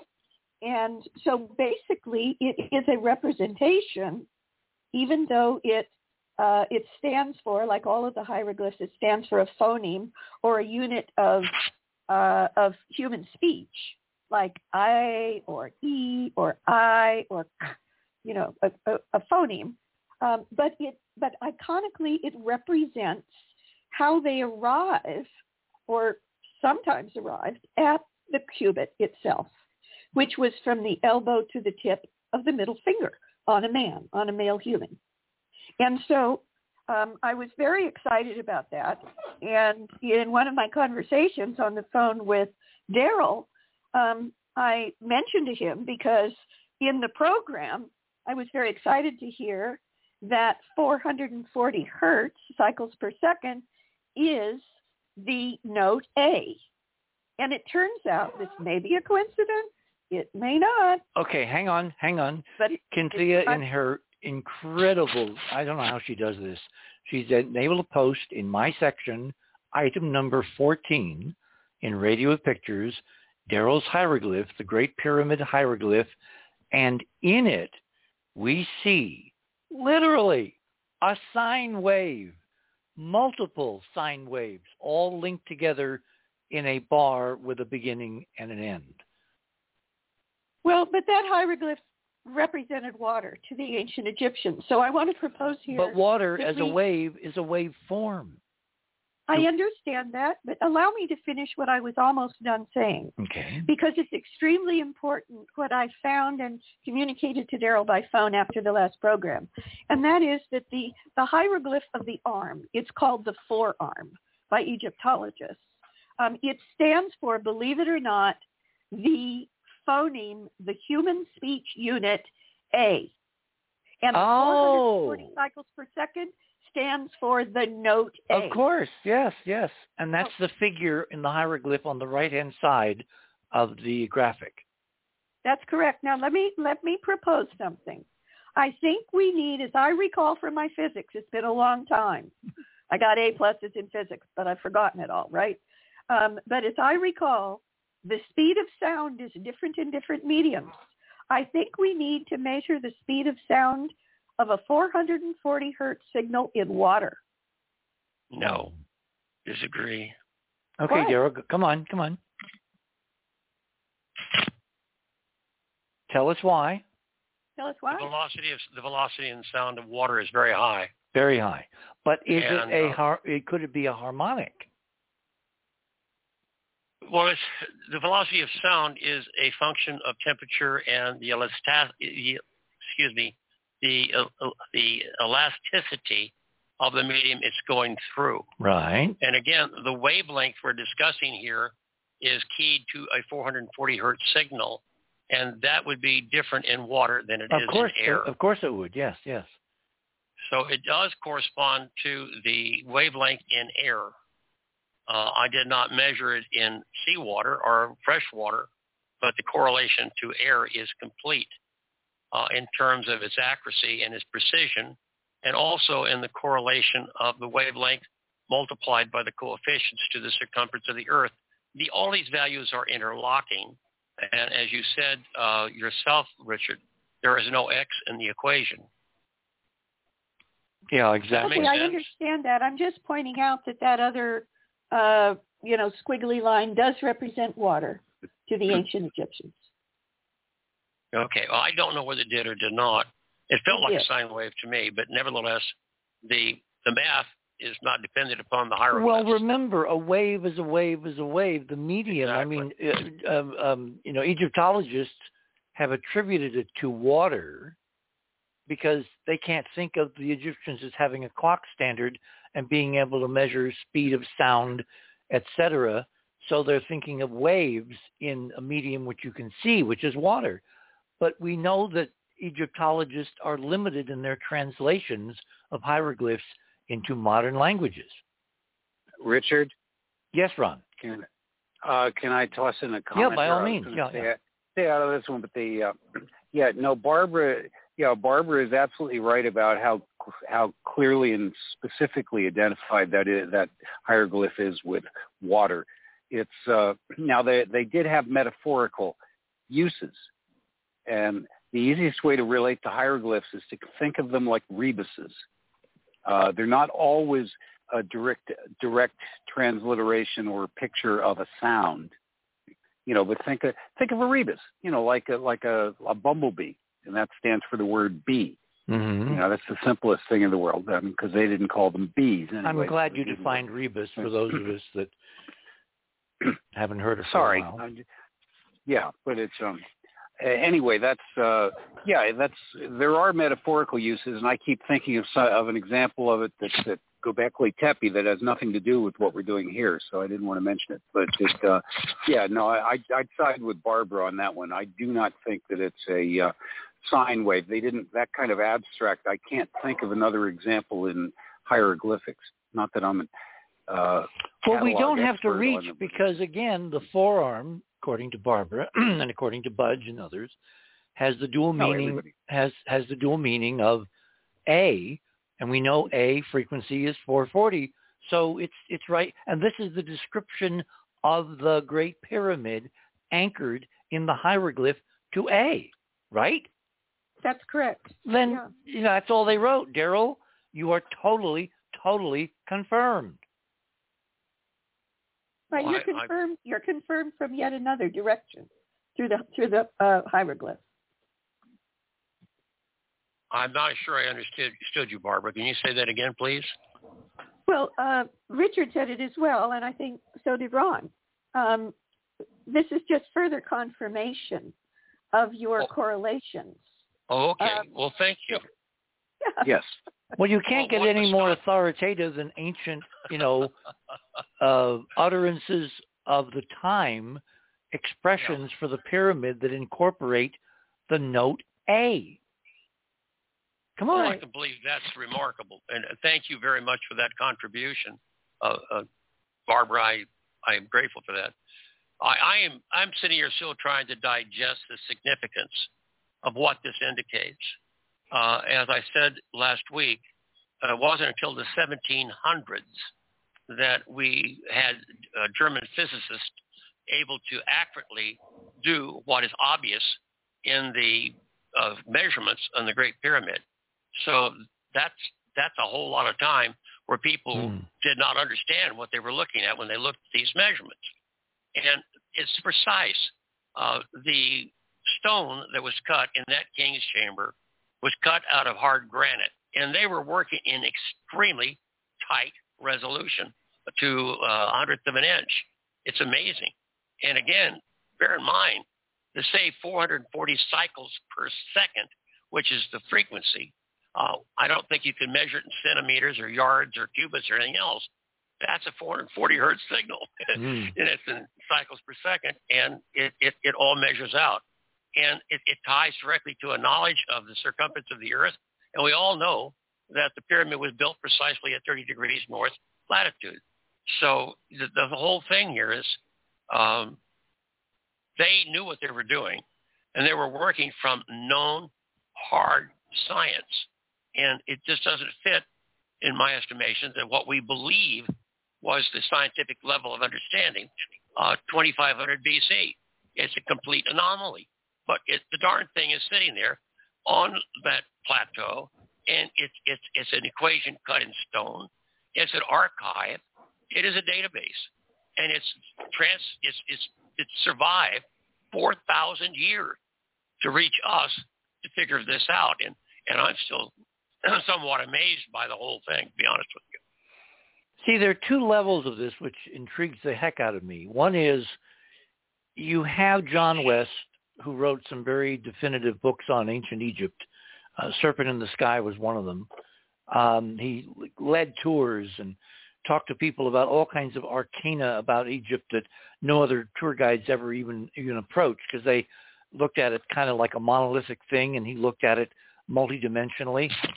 It was John who basically, I think, first said that Egypt was not so much an invention as a legacy.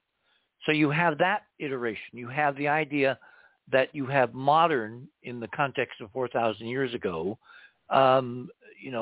masons and stonecraft people and experts in architecture being heir to an ancient knowledge base. Well, that doesn't do you any good if you're building something contemporaneously 4,000 years ago, which requires incredible precise manufacture of artifacts, the coffer, and tuning of the artifacts to a precise frequency, because you've got a whole level of industrial development that there is zero evidence for on the plateau. And people have looked and looked and looked, and they haven't found it. So you've got two enigmas. One is the heritage of information, and then how contemporaneous builders of the pyramid 4,000 years ago, give or take, by the star sightings, the shafts, the precession and all of that, were able to replicate technologically the heritage that they obviously were following, like a guidebook, like a manual, like an instruction set. So you've got clocks of incredible precision, thousands of years before clocks supposedly were invented on the planet Earth of that precision, and you've got it nailed, Daryl, because there's no other way to get that standard encoded in granite unless there was a technology which could do both. Well, it's the only logical conclusion you can reach, and it's like I say, I didn't come to explain how they did it or when it was built, but all I can do is looking at those measurements. They say what they say, and it's mathematically what it is. And I'm really grateful to Barbara that she was able to bring in her understanding of hieroglyphics to help clarify this. There are some things that I am curious about, but it doesn't belong in this session. But thank you, Barbara, very much for that input. Okay, I want to do a segue because we blew past the break at the bottom of the hour, and I've decided to let it go because now it's time. Now it's time to segue into the Sphinx, the interior of the Sphinx, and the Tomb of Osiris story, Daryl. So you start us off with what you heard, then we'll segue to Barbara, who has been there. Yes. In the white paper, I mentioned Paul Horn, who was, of course, the man who played the flute in the King's Chamber, in addition to which I included a reference to a paper made a decade or so after that. And Richard, you mentioned you know the man and who he was working for when he made those measurements. But he went into the King's Chamber, and he took measurements, and he was the one that ran in panic out of the King's Chamber because he was afraid he was going to fall down on him because of the harmonics that were happening, because he had amplified signals inside. But he stated in his paper that I quoted from that he had been inside the Sphinx, and actually inside it, and he implied beneath it. But at another point, he spoke of going down a steel ladder into a large area in which there apparently had been a floor that collapsed, and there were bones mixed in, human remains. And it was an astonishing record because none of these things have I come across about people being under the Sphinx or in the plateau. That's always been a mum story, not too frequently talked about. But then, of course, I talked to Barbara, which is wonderful, and she says she has personally gone down that same steel ladder, and I'd love to hear the story. So, Barbara, start at the beginning. How did you get there? Why were you in Egypt? How did you get into the Sphinx? Did you cozy up to Zahi, et cetera, et cetera? Yeah, if you'll allow me to, in the first hour, I probably bit off all of my fingernails wanting to make a few comments. And I would appreciate being able to do that really quickly and then get into the Tomb of Osiris and have it on there. Yeah, go ahead. Okay. All right. Well, The first thing I want to say is one of the reasons I really wanted to be in that first hour is because it was all guys, and you really needed some gender balance for the goddess. You know? We do know that the star in Orion's belt represented Orion's dagger. And how do we know that? We know that because the pharaoh has had an actual dagger. And Tut's dagger is actually in the Egyptian Museum. Very soon, I'm sure it's already been moved to the Grand Egyptian Museum, which should open next month sometime, right by the pyramids and the Sphinx. And I'm going to go. I think we should all go.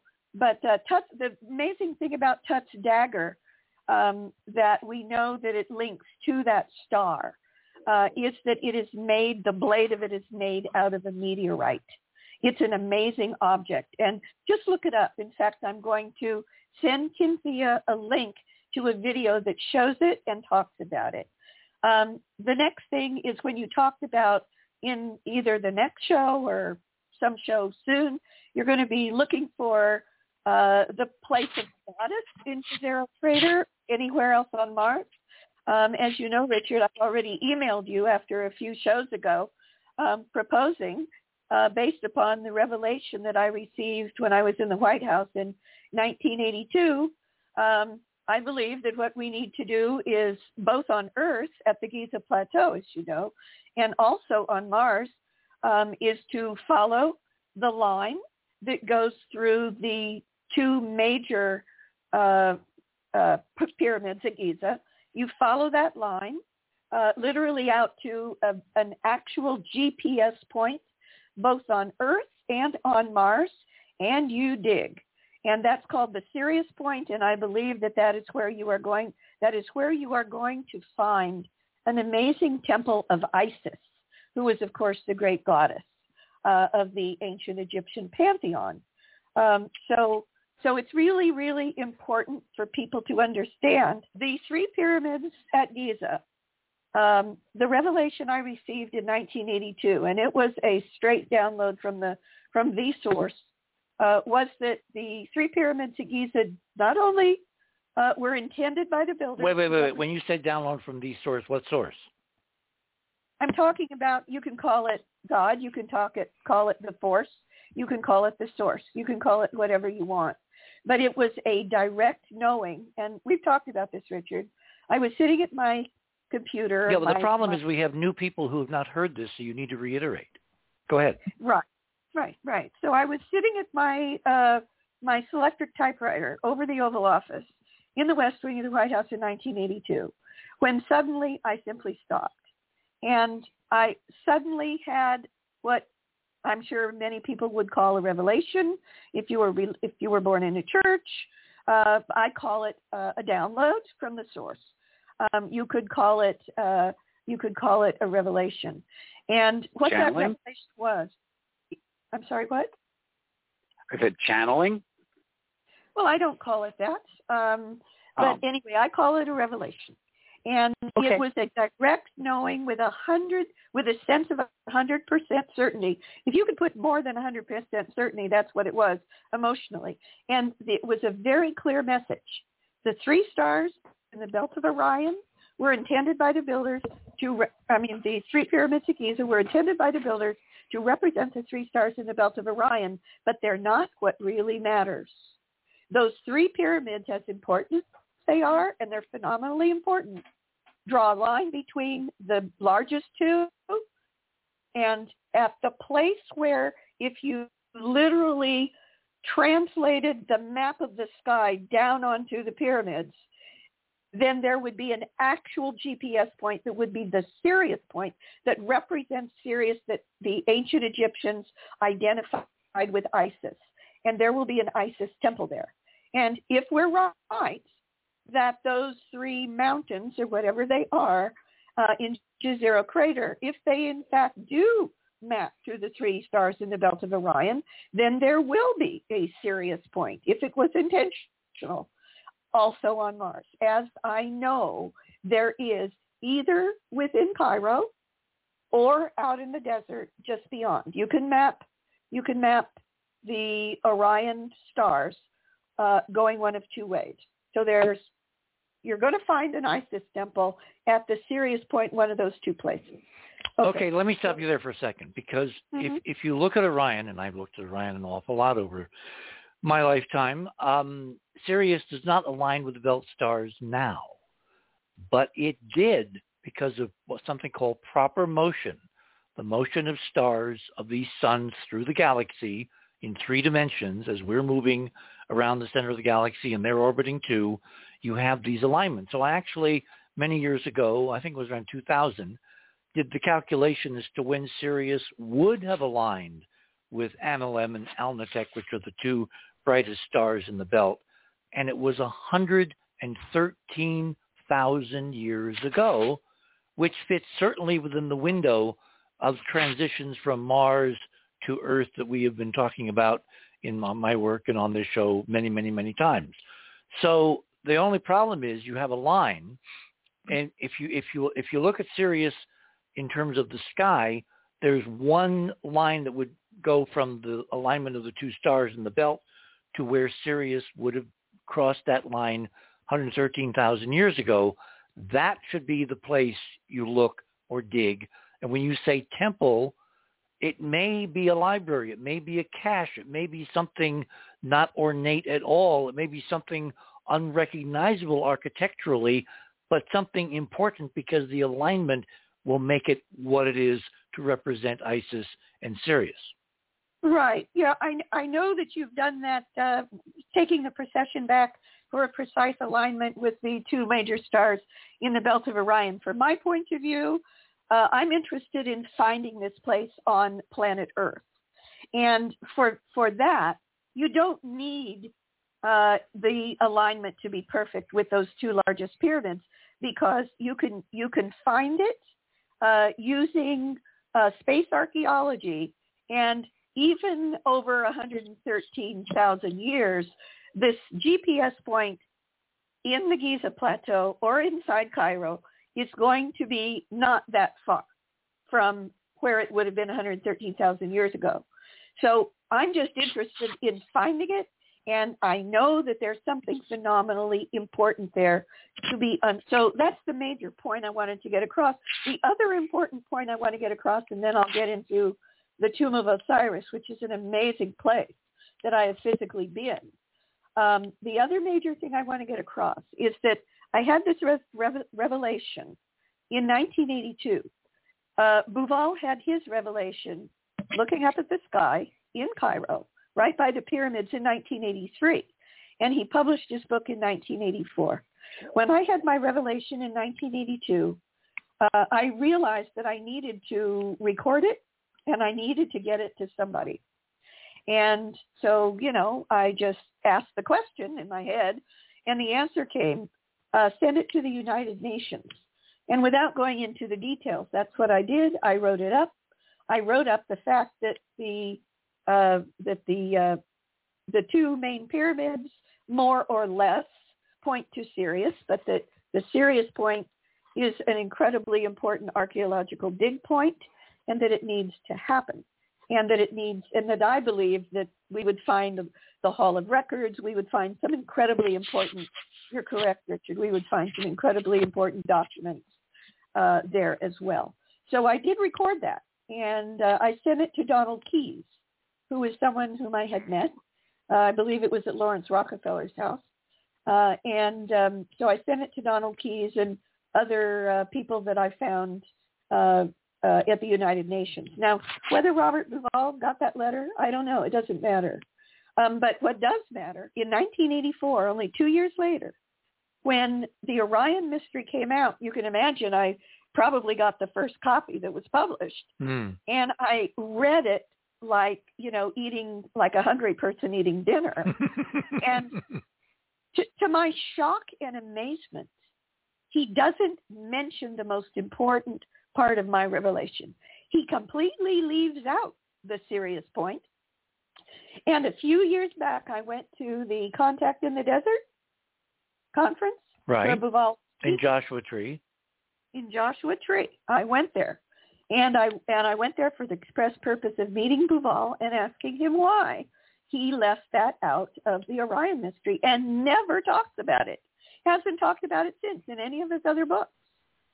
And so I went to his talk, and I was in the front row.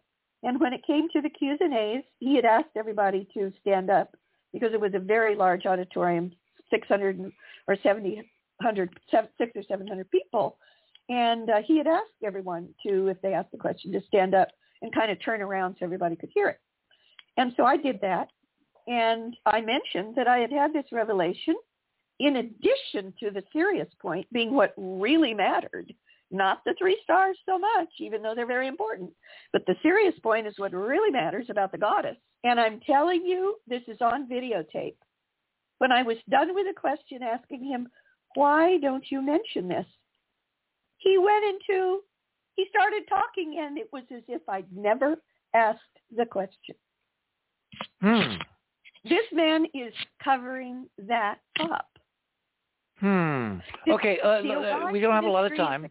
We don't have a lot. Barbara, I don't want to blow past the break at the top of the hour because those are hard breaks. But right. I need to ask this. When you had your inspiration, imprint, vision, whatever information download you had in 82 sitting there near the Oval Office, had you been to Egypt yet? No. I went to Egypt 4 years ago in February of 2017. So this just came out of the blue? Like you're totally sitting out of the blue. I was always fascinated. I've always, as you know, and I've sent this to you, I call it my spiritual bio. And I've sent that to you whether you've had a chance to read it or not in the past for previous programs about Egypt that we've done, Richard. But in my spiritual bio, which I could send again, if we're going to have a program on the goddess, trying to find the goddess point on Mars and Earth, we should definitely include that in my items. But the bottom line is that my life is so synchronistic, as you know, and I'm so guided by what I call the source or the force, that I have been guided to Akhenaten, Nefertiti, and their eldest daughter, Skota, after whom Scotland is named. And it's as if I lived at that time or might have even been Skota. Who knows if reincarnation is true? But I knew everything you could read about that period of time and Amarna and Akhenaten changing the capital of ancient Egypt to Amarna. So I already had studied about Egypt, but had I ever gone there? No, not quickly. Someone's making a lot of noise. Please mute. Thank you. Okay. Right. We're going to extend this across the hour because we got another hour and whatever minutes left. So we'll just, let this unfold. But I need to ask some questions. Yeah. You have always been interested then in Egypt, right? Ancient Egypt. Always. Okay. Always. So you're infused with this. You're sitting there doing something very metonymic for the Reagan administration in the White House. And suddenly this imprint of information comes to you, or had you been thinking about Egypt? Had you been talking to someone about Egypt? Not at all. Okay. Not at all. It came totally out of the blue. Okay. And did you write it down? You're sitting at a selectric, so I presume you had paper. And yes, as I said, I immediately typed it up. Okay. And it was either that afternoon or the next morning before I got to the White House that I mailed it to Donald Keyes and others at the United Nations. Now, who was Donald Keyes? You keep mentioning him. It's been so long. I believe he wrote a book called Planethood. He was someone who was close to Lawrence Rockefeller. I have been invited before during the transition between the Carter and Reagan administrations. I was very high up in the transition team as well as in the administration. So I was invited to Lawrence Rockefeller's house. And that's where, as I recall, I met him. Mm. But anyway, when the thought came to me, where should I send this? And the reason for the question was I wanted to record it so that it wouldn't just be my say-so later. So I dated it. I recorded it. I got a return receipt. And I sent it to Donald Keyes and others, I think to the Secretary General. And I sent it to the United Nations because I felt that it was that the Sirius Point and what we find there is information that belongs to all of humanity. Which leads directly to my next and really critical question. Your buddies, we have the photographs on your section of Radio Pictures with Zahi. Have you brought this up with Hawass? It's interesting. I have, and I'm not about to. See, that's why I asked the question. Right. No, Zahi Hawass would probably never allow me on the Giza Plateau again if it came out of my mouth. But I did raise it with our tour guide, which, after the bottom of the hour, I know we're going to get into, and it won't take me long, to go into my items in Radio with Pictures so that people can actually see where Zahi Hawass arranged for me to personally go along with bodyguards and closing down a whole section of the Giza Plateau to allow me to go down into the Tomb of Osiris. And the reason that I chose that particular tour, I did mention all this to Jihan Hussein, who was the PhD Egyptologist, born and raised in Cairo, who was the actual tour guide, along with Zahi Hawass, who would join the tour periodically, but wasn't with the tour the entire time for the whole 2.5 or 3 weeks. I did tell her, and she was absolutely galvanized by the information. And she's the one who said to me, and I already knew it, whatever you do, don't mention this to Zahi Hawass. Oh, okay. Yeah. So, well, let's continue, because we've got about 2 minutes till the top of the hour, and then we'll just continue. Okay. So I'll let you know. Apart from Zahi, is there any other political entities? Because Zahi's kind of been moved around on the chessboard. He's no longer the key, captivating, censoring figure that he used to be. Is there anybody else in Egypt who would be interested in finding what's at the end of that alignment, the Sirius, Isis, cache or library or whatever? Well, the bottom line, and this is the kind of guidance, actually, and I can tell you why I believe this from my experience personally with Zahi 4 years ago. Even though Zahi Hawass is not technically head of antiquities any longer under al-Sisi, he might as well be, and I experienced that personally. Because he was head of antiquities under Mubarak, and al-Sisi was Mubarak's head of intelligence. Right. So Zahi Hawass still, whatever Zahi Hawass wants to do, he gets to do. And if Zahi Hawass doesn't want something to happen with the current official head of antiquities, it doesn't happen. So in my opinion, this is not going to be uncovered. This what's at the Sirius Point in Giza is not going to be uncovered as long as Zahi Hawass lives, in my opinion. Okay. Well, but that's kind of linear, given that we're looking at, and I'm going to be talking about it in a couple of minutes, everything's hitting the fan now. Nothing is linear. Nothing is projected. The trend lines are all asymptotic. Aren't you a little more optimistic that amazing things can happen on this front if NASA's on Mars literally looking at the ancient origins of the Giza geometry? Well, of course. I mean, what happens, what is discovered on Mars, and what is discovered on the Earth, it's a positive feedback loop, and they will feed into each other. I mean, what if, for instance, little Ingenuity, which had been off doing something kind of sight unseen, no one knows what it's doing because they're not telling us now. What if it's doing exactly what I projected, several weeks ago, which it's doing a survey mission, and it's flying through the air above Jezero in the southern part of the crater, and it's looking for the Isis temple on Mars? Well, the question is, I kind of doubt that they've even thought of it, but the question is, should NASA be asked to look for it? And if so, who would be the best person to ask for NASA to look for it? Would that be you, Richard? I don't know. Well, we're putting it out there. We know they listen.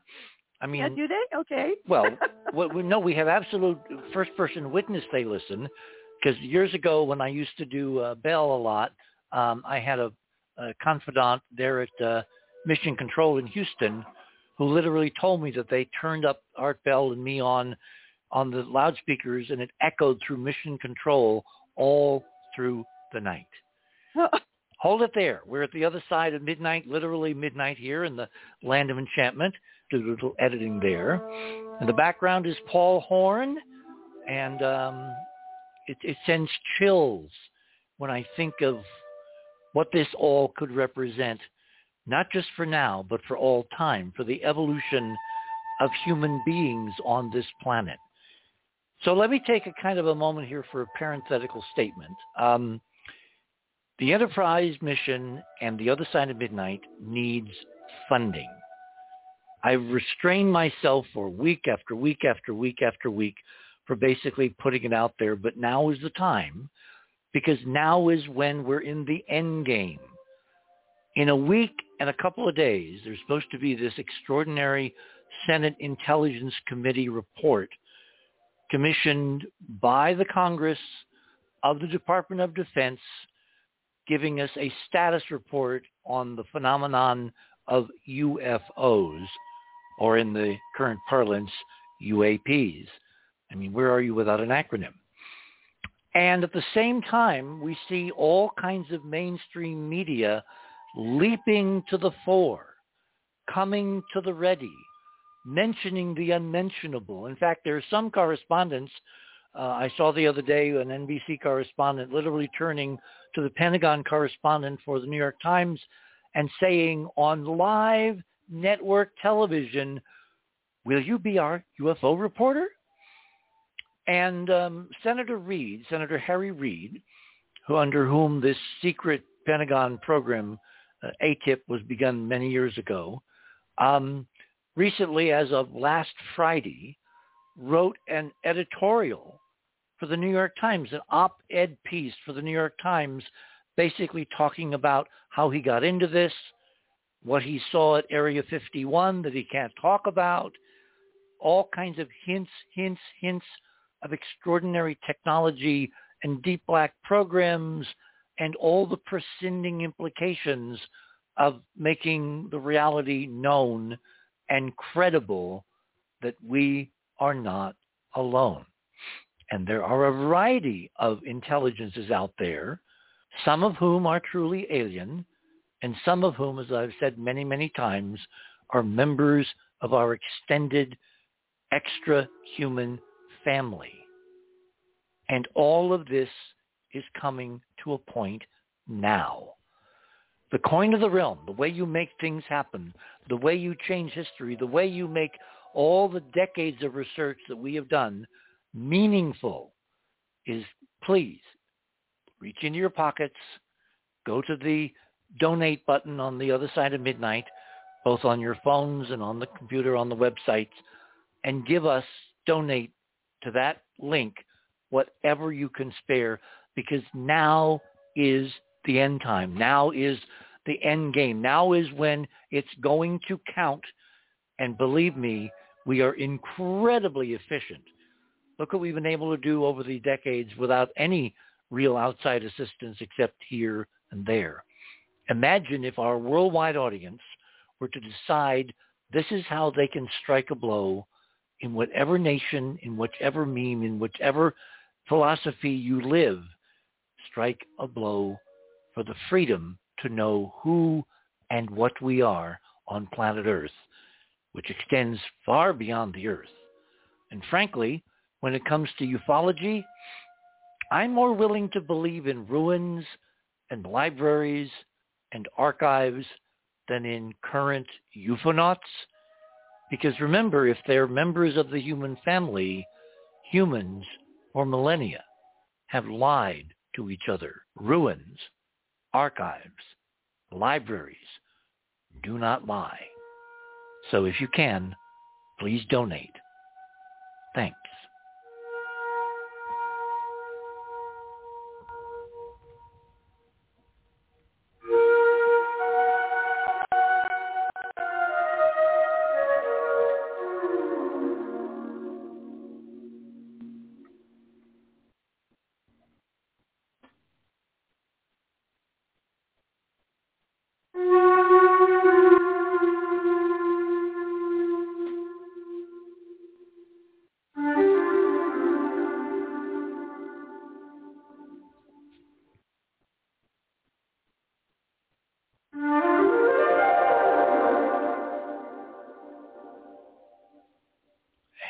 Welcome back, everyone. Paul Horn there playing in the King's Chamber. So, Barbara, this is now when you tell us how you managed to wangle Hawass into giving you a private tour of the tomb of Osiris. Quite an amazing story, but it's part of my amazing life, and I'm really honored to be able to share it tonight. I will say that, as you know, I've been drawn to ancient Egypt my entire life, especially to Akhenaten and Nefertiti, and in particular their eldest daughter, the crown princess Skota, whose Egyptian name was Meritaten. And I won't go into that, but that's the background of my interest in Egyptology and ancient Egypt. So I've always wanted to go to Egypt. And one day I received my National Geographic here in California. And I believe it was on the back cover. Maybe it was one of the first pages. Anyway, this really nice glossy ad for an Egypt tour with Zahi Hawass by an outfit called Archaeological Paths. And I highly recommend them. I realize that we all have a big problem with Zahi Hawass's limited hangouts and obfuscations and, and in my opinion, outright lies. Well, has he ever done to you what he did to me and Robert Bauval, where he said if we ever visited Egypt, either together or separately, he would have our heads cut off and thrown in the ditch by one of the main streets going out of Cairo? Well, no, he didn't. He said that in Al-Aram. It's in print. I believe you. I believe you, and it's probably true of anyone who talks about this astroarchaeology idea, regardless of who it is. But no, he didn't. He treated me like a princess, in fact, and I'm not really sure why. Well, hang on. Did he know about your association with the Reagan administration? Not that I know of, no. But you don't know for sure. I don't know for sure. Okay. I was just, as far as I know, I was just someone on this tour. But I should tell you that I signed up for Archaeological Paths despite the fact that Zahi Hawass was going to be involved with the tours at different points. And the reason is that with Zahi Hawass, you get unbelievable access. You don't get the truth about things, but you get unbelievable access. Okay. And I can figure out the truth about things myself. Thank you very much. So I decided to sign up for, at least for my first time in Egypt, and I am going to go again. We're going to get down at the end of my items. If everybody could go to my items, because pictures are sometimes worth a trillion words. So the number one in my items is a photograph of myself on this tour, Archaeological Paths tour, with Zahi Hawass between the paws of the Sphinx. That was we arrived there at sunrise in the morning, an amazing experience, and the entire you make a great looking couple. Yeah, and I want to show you something amazing. Now, this is something that some of your other regular team members would have noticed, but I just noticed it because of the mentality that they've projected into my head. But if you notice, look at the shadow of he and me, mm-hmm.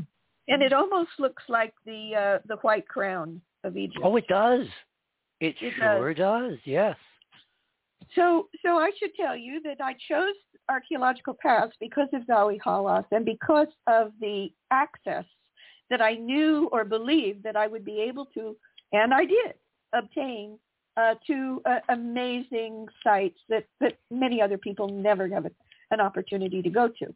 Okay, so I will just say that at the point that this photograph was taken, the entire Giza Plateau had not yet opened to the public. And Zahi Hawass, it was just the 25 or 30 of us in our group that was called the Horus group. This was what, 4 years ago? 4 years ago, and this is February of 2017. This photograph was taken, and why was the plateau closed? Well, it was closed because Zahi Hawass ordered it closed, asked for it to be closed. That's the bottom line. But what was the public reason? there wasn't any public reason given. He let us know the day before over dinner that it would only be our tour group in the entire plateau. Okay. At that time. And they also had to remove the barriers. Right after we left the Giza Plateau here with the Sphinx, they put up the barriers. You could not get up to the Sphinx. But we were able to walk around it and touch it and pat it and do anything we wanted to it. Okay. That's the reason I went with this particular tour as my first tour, and I believe he's still doing these tours under Archaeological Paths. Now, I will tell you, this was like the second or the third day, and it was literally one of the four highlights of my trip. The other highlights were, of course, inside the Great Pyramid. The third highlight was Zahi Hawass arranged for me to, by myself, with armed bodyguards and a driver, be taken to Amarna. And I spent an entire day in Amarna with my own tour guide and two armed bodyguards with AK-47s, just in case somebody wanted to kidnap me for ransom. Barbara, look, Zahi lives in the Middle East. In the Middle East, you check everybody. He absolutely had to know who you were. Absolutely, unequivocally. Well, it's possible. I will tell you that just before this picture was taken, he whispered in my ear. It was taken by the tour photographer. He whispered in my ear, "Barbara has come." Mm. Now, I found that very interesting. He may have actually had your damn memo you sent to the UN. I don't know. I have no idea, and no, I never mentioned it to him because my guidance said not to. But you didn't have to. If he's the guy I know, he would have checked thoroughly everybody on all of those tours. And he would have known who you were, your connections to Reagan, the UN thing, everything about you. Because he leads this multiple level dimensional life himself. What he believes in public is not what he believes in private. Oh, that's absolutely true. Absolutely true. Good. He knows everything about the Giza Plateau and everything else in Egypt and the real story about it. And he considers himself, for whatever reason, to be the gatekeeper for who knows what when. Well, he may think he's the reincarnated whatever. Uh-huh. Yeah, remember, Saddam Hussein thought he was, Nebuchadnezzar? Yeah, that's right. And Hitler thought he was Barbarossa. God help us, you know. Mm. Okay, so if we go to number 2, we're going to go down into the shaft of Osiris now. And I should say that I should tell you how I got there. So after this experience at the Sphinx, it was either that night or the next night. We were at the old hotel by the pyramids in Cairo, and I can't remember the name right now, but it was the most magnificent hotel I've ever been in the world. Something House, Manor House? Yeah, exactly. It's a gorgeous Victorian hotel. Gorgeous. Beautiful hotel. Yeah. So that night or the next night, there was a dinner.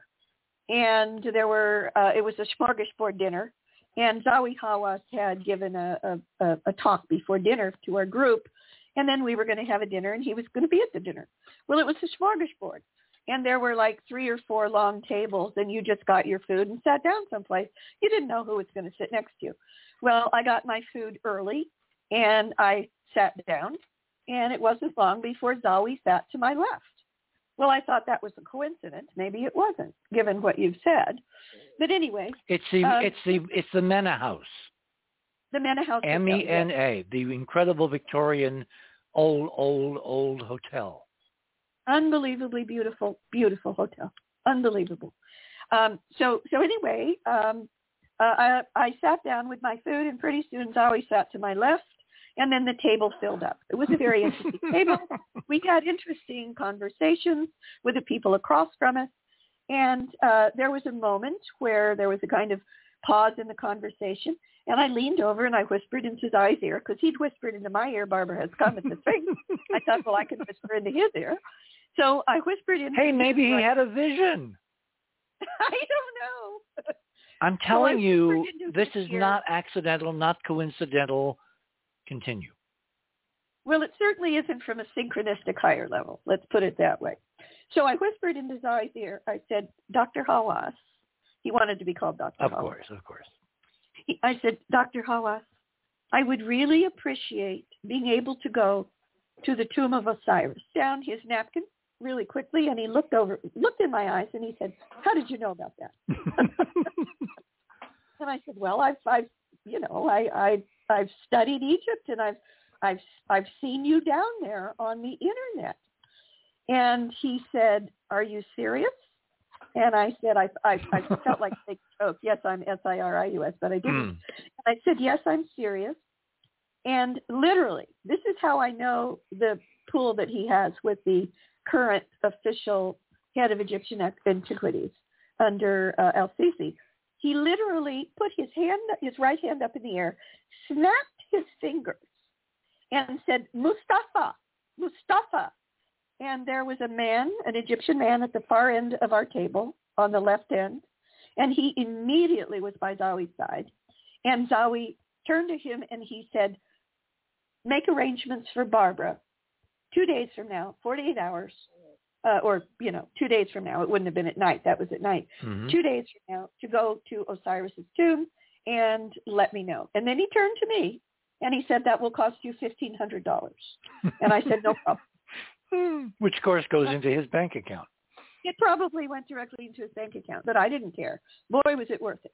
Okay, so 2 days from then, I had received word from Jihan Hussein, who was our major tour guide, where I needed to be for, and she went with me 2 days from then in the morning. It was, I think we left around 10 a.m. from the Mina House Hotel. And we went to, if you go to number 2 in my photographs, and I'm going to describe this for Daryl's benefit, okay? Sure.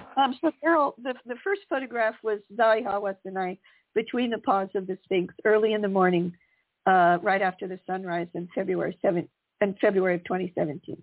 So number 2 is the entrance to the shaft, where you go down the metal ladders. There are multiple metal ladders, not just one, down into the tomb of Osiris on the Giza Plateau. And that is the entrance that I went into with representatives from the Department of Antiquities in Cairo and with Jihan Hussein, our tour guide, down those ladders, and with a crew of videographers from Archaeological Paths. So they let me go down second, I think. They didn't want me to go down first. They wanted to be sure that they got the lights on down there. So now go to number 3.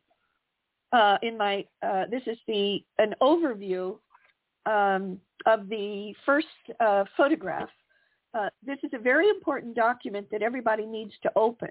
This is not just a photograph, but when you click on the text. Oh, it says Tomb of Osiris text with photos. You right. Click on that. You want to click on that. But what you're looking at before you click on that is an aerial photograph looking down on the Sphinx. And right above it, you will see at a diagonal part of the causeway that goes to the middle pyramid. Behind the rump of the Sphinx, if you will, and down a little bit, close to the lower right-hand corner, you will see what looks like a box. It looks like a shaft. And I am told that that is the upper part of the shaft that I went down, but that is not how I entered it. I entered it, if you go vertical, from that box up to the causeway, and if you can imagine, you enter the causeway from the upper side. And that is the image in number 2. The entrance, that's the causeway. Those are the causeway stones above the entrance to where you go down the metal ladders to the shaft. Okay. So now if everybody who can please open that number 3 so that you get to the actual, document. Yeah. It's a kind of a complicated thing. Microsoft wants you to join something, just say view only, because I'm doing it as you're talking. Okay. Well, for those who aren't able to open it, I'm going to tell you what it contains for when you can open it.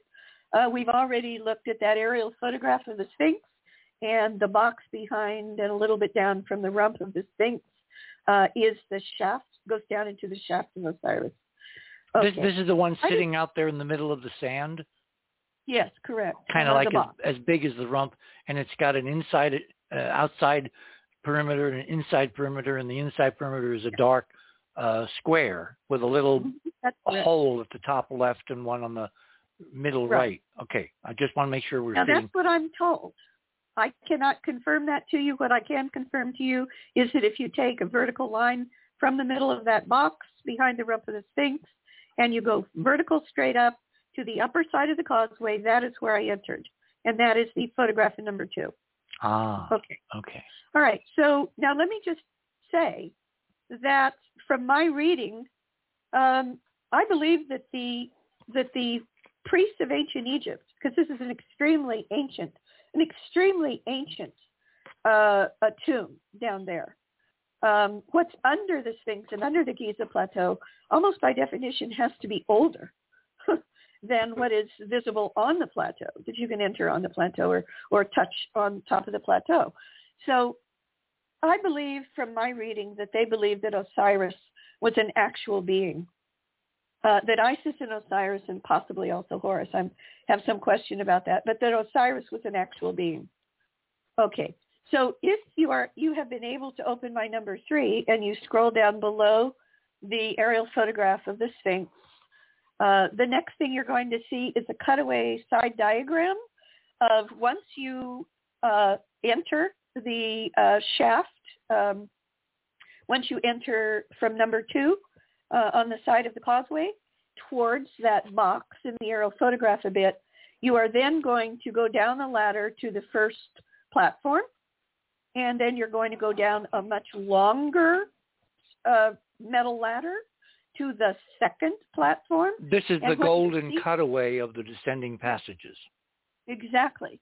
Now, in the second level down, you see 1, 2, 3, 4, 5, 6. There should be 7, actually. Yeah, 1, 2, 3, 4, 5, 6, 7.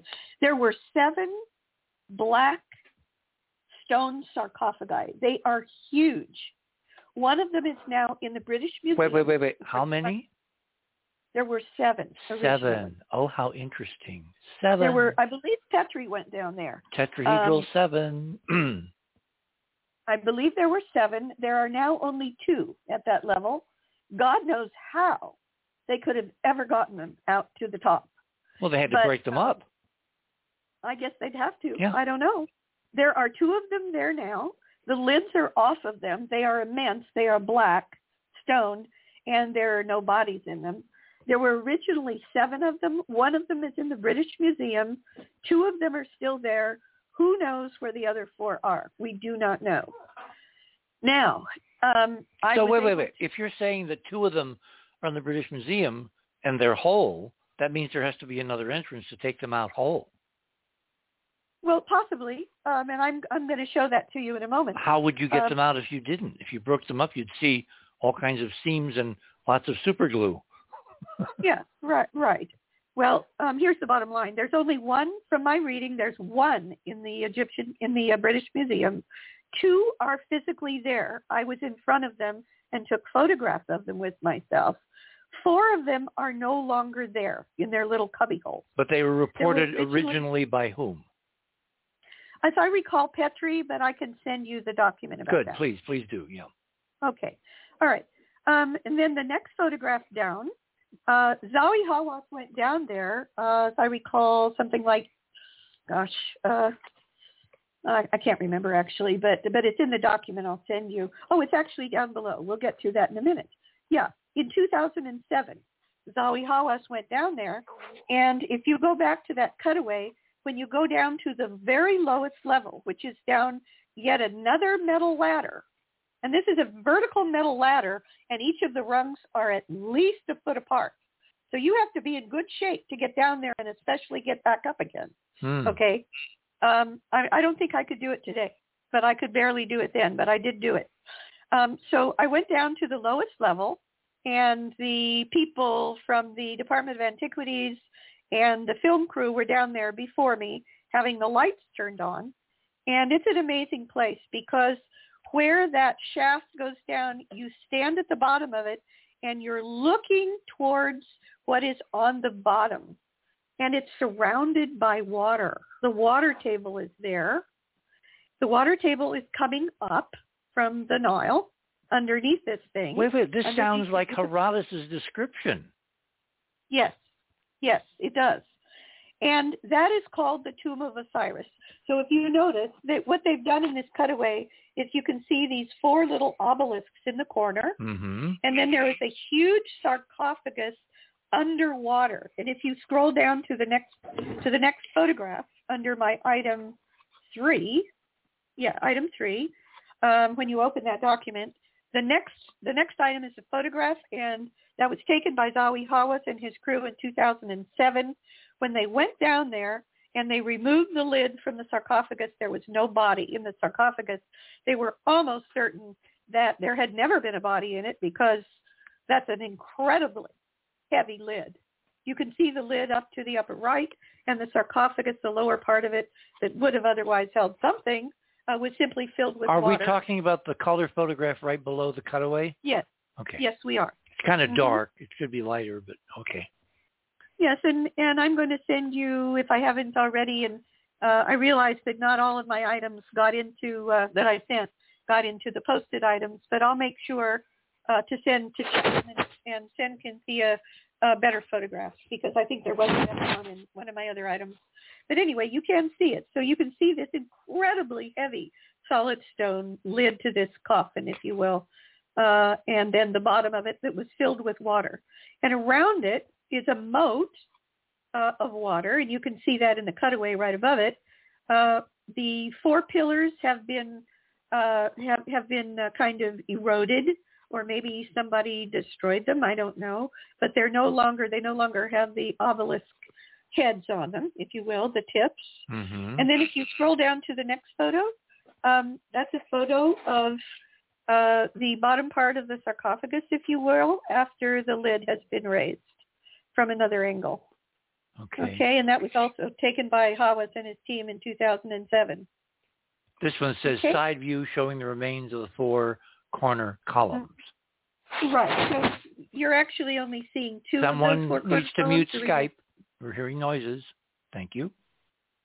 Yeah. So, and then I'm not going to read it, but anyone can read this interesting history. Oh my God! About the Tomb of Osiris below that. Wait. It says very similar to the configuration of the Osirian of Seti I at Abydos, which is very ancient.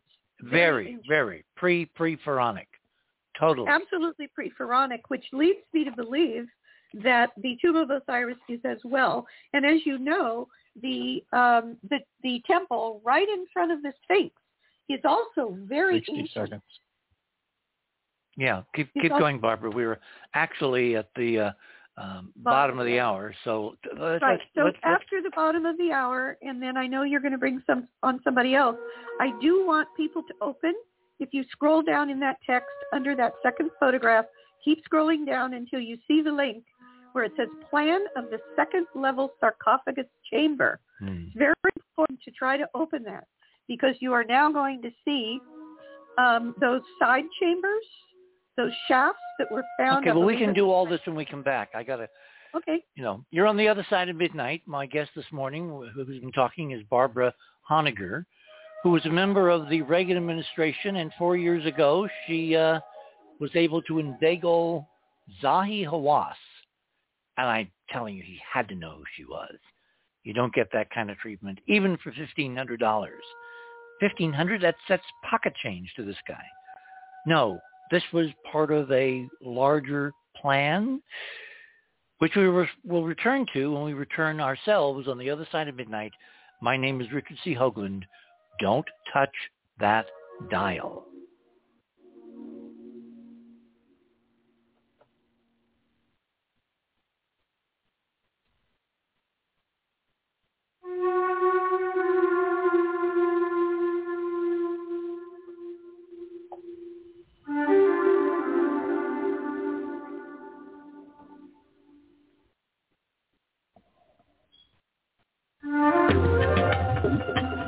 theothersideofmidnight.com.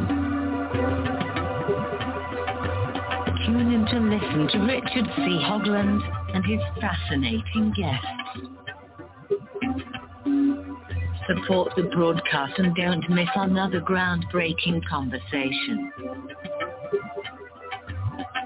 Join Club 19.5 to get access to exclusive member benefits. Listen to past episodes anytime on any device. Search the archives of over 180 episodes. Membership costs $9.95 a month, 33 cents a day. Talk radio at the cutting edge of science and thought. theothersideofmidnight.com.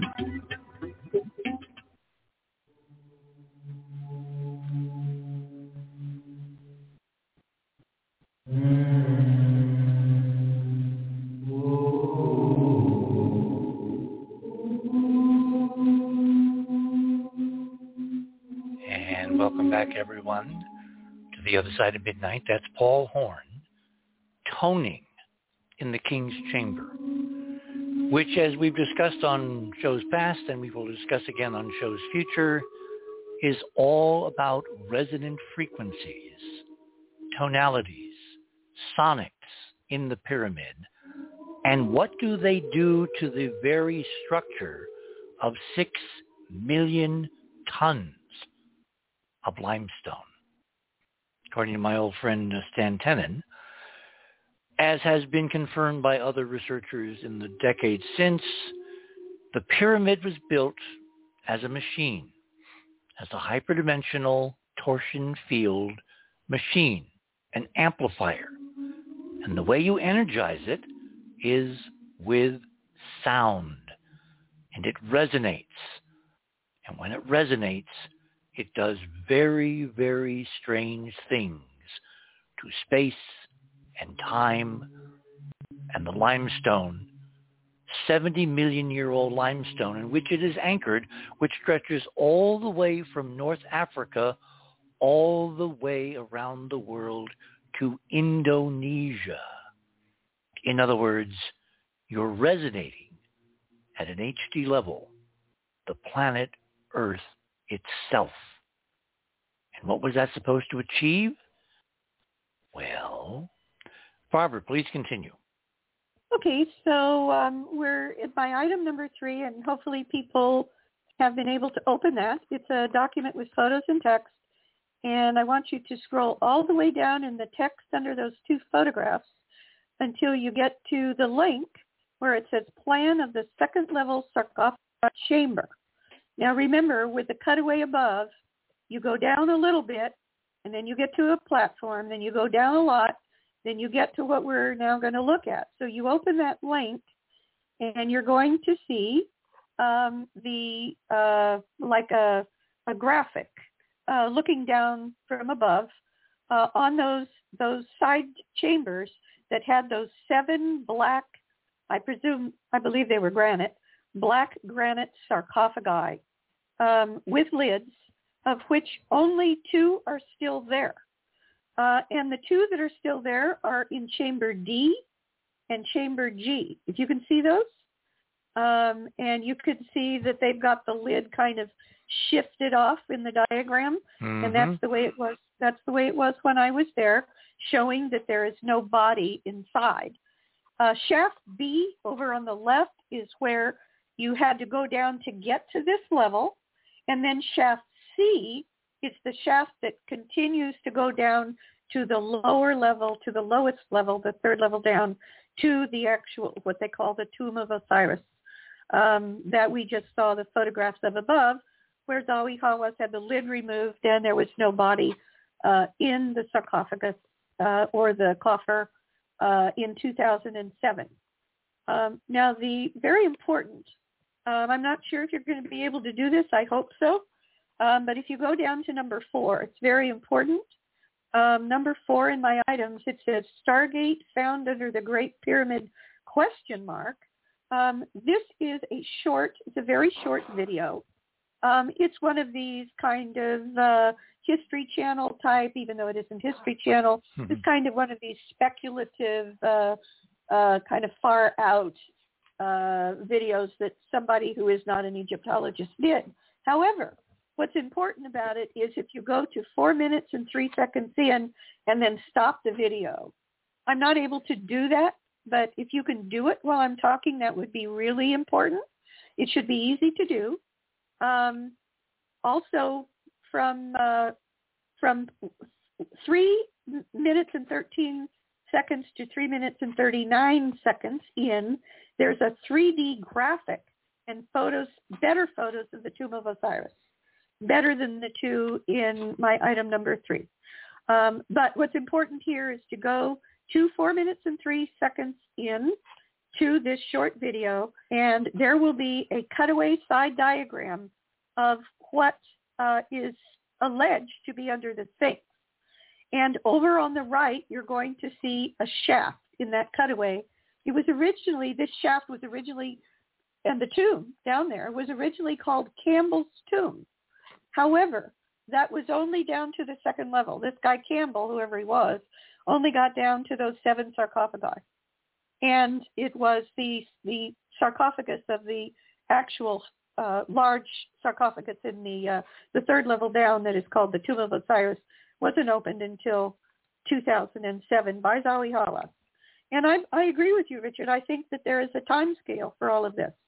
There's a time scale. When the time's right, they're going to open things. It's a ritual. Okay. It's some kind of a ritual. But that's a very important cutout because, to answer your question, Richard, what happened to the other 4 huge black granite sarcophagi or coffers? They had to have been gotten out somehow. And if this cutout is anything correct, that would be, it would show you how they would be gotten out, that there is actually, that there are actually temples with columns under the Sphinx. Well, I have seen, I'm trying to remember where, I mean, it probably goes back to the 19th century or early 20th, but I've seen diagrams showing the Giza Plateau riddled with tunnels and caverns and sacred spaces. I mean, it's like a beehive down there. It literally is in three dimensions. So I can imagine that at some point someone found a way to take 4 big sarcophagi out without breaking them apart. They're hidden. Well, you have to ask you. I'll tell you who I think has it. I think the British have it because we know the British got one of them out. It's in the British Museum. Well, they could have bought it from somebody who got it out. So that's well, that is true. They did a lot of that. That is true. So, but there is a way to get them out whole. There must be. You know. They are huge. You cannot get them up that shaft. Can you describe their dimensions for people? Guys, dig a hole in the ground. You can just dig one hole down and pull them up through that hole. That's what they did. But wouldn't we know that? Wouldn't there be radar equipment to find? Huh? Wouldn't there be a record of that? I mean, the one in the British Museum has been there for over a century. You know, it is possible, Richard, that they're less than 20 feet underground. I don't. It's not an engineering problem. It's possible. It's possible that they were brought up out of that square behind the back of the Sphinx. It's possible. Ah, okay. Yeah. See, there's one. Yeah, it's possible. Yeah. Okay. So I know we've got other folks who want to come in. So let's just go to my last 2 items. I don't need to say too much about them. And then maybe there are a few questions. Number 5, the Grand Egyptian Museum is going to be an amazing place. It was supposed to open last year. It cost billions of dollars. It is Zahi Hawass's baby. He has personally raised the funds for it around the world. He has even written a grand opera about ancient Egypt. You're kidding. No, that will be played. That will be produced at the Great Pyramid and the Sphinx for the opening of the Grand Egyptian Museum. And it's supposed to happen. You're going to love this. Drum roll. About the same time that the report is given on the UN. Oh, my God. Senate Intelligence Committee. How cute. Yeah. How cute. By the way, I think we have Tim Saunders waiting in the wing. So I know. So my last one, I just want people to go there and read about, that's an article, read about the Grand Egyptian Museum. It's only about a mile from the Sphinx and the pyramids. And you fly into Cairo Airport. It's supposed to open around the mid-June, which is when the UAP report is supposed to be delivered, the deadline delivered to the Senate Intelligence Committee here in the U.S. The last item is, it is a must-watch. It's only about 15 minutes. It's the highlight of about a 2-hour video, the official video by the government of Egypt. It's called the Pharaoh's Golden Parade. And this April, all of the pharaohs and queens' mummies from the Old Egyptian Museum in downtown Cairo by Tahrir Square, which is what you see in the background there with the red lights on it, in an actual procession or a parade to the new National Egyptian Museum, which is different than the Grand Egyptian Museum, which is about to open by the pyramids. So be sure and watch that incredible highlights video of the Pharaoh's Golden Parade. It's mind-bogglingly awesome. Okay, more production metonymy. We can't reach Tim, so we have much more of a runway. Daryl, let me bring you back in. You guys have had hours and hours and hours of confab and conversations and all that. What's your reaction to hearing Barbara's extraordinary firsthand experience? Daryl, you need to unmute. Are you still on mute? Yeah, he's muted. So, can you unmute him? I can't from here. He has to do it himself, or Brian has to. Okay, can you hear me now? There you are. Yeah. Okay, I'm not sure what was happening here, but we apparently were muted. Anyway, thank you, Barbara, very, very much for your taking the time to describe what you described. I am absolutely jealous. So am I. The word I can come with. I am jealous. Darn it. So am I. Anyway, but I value my head too much to go and do that for a while. So. Yeah. So thank you very much. And it's our history on this planet is astonishing, and we don't have a tenth of the awareness of our history. We really don't. And I think we're right at a cusp. And, Richard, I think you're absolutely right. Whatever is happening is going faster, and it seems we're approaching something very significant. And I have high hopes. I really do. I do too, Daryl. I'm very optimistic. Wonderful. I agree. It's just amazing. Again, what's happening on Mars seems to be synchronized, and I know that the discussion was supposed to be China and what happens next. That will be interesting to find out as to what happens next. Well, Robert apparently is back from his memorial to the hood. Right. He just sent me the physics.org image, and it's exactly as I thought. They took one color image focusing on the solar panels and a bit of the ground of Mars behind it. Nothing of the horizon, nothing of the sky. Everything is in sync, but it's not what I was describing earlier in the program, where the only images of the sky and the landscape at the horizon are black and white. They have given us only black and white from Mars for some reason, which raises all kinds of... That's not the one that was there 4 days ago, by the way. I went back to it, and they've swapped pictures. The other one was a landscape photo, but I thought it was fishy because the sky was like the old, what did you call it, butterscotch? No, that's not the real color of the Martian sky. And see, this raises all kinds of interesting implications. Sorry, Daryl, I'm kind of like a three-legged heifer here. But it raises the question, how independent is the Chinese People's Republic? You know, there's all this falderall about geopolitics on Earth. My stance, my position is, everything going on down here is kabuki theater. When you get upstairs, when you get into the solar system, into the origins of human beings themselves, everybody in this secret mega society is on the same page, and they're not supposed to tell us anything. And the Chinese are now, for all their extraordinary wanting to be the superpower of the 21st century, like the 20th was supposed to be the American century, They're not behaving like a superpower. They're behaving like some of the mice that run across my floor. They're afraid of something. They are not presenting the real Mars. And the question we need to ask tonight is, why not? Who's the big bad boy out there who has kept them in thrall? And that gets back into, were they, as I've been saying for months now, the first victims of COVID-19 because somebody slapped them down for making importune representations with their Chang 3 and Chang 4 imagery, which stunningly, if you go through my items, confirms what Apollo found in terms of ancient glass structures and architecture on the moon. And I think their incredible timidness now with Mars is a direct result that they got slapped down hard for what they had done importunely with the moon. Time will tell. Hopefully.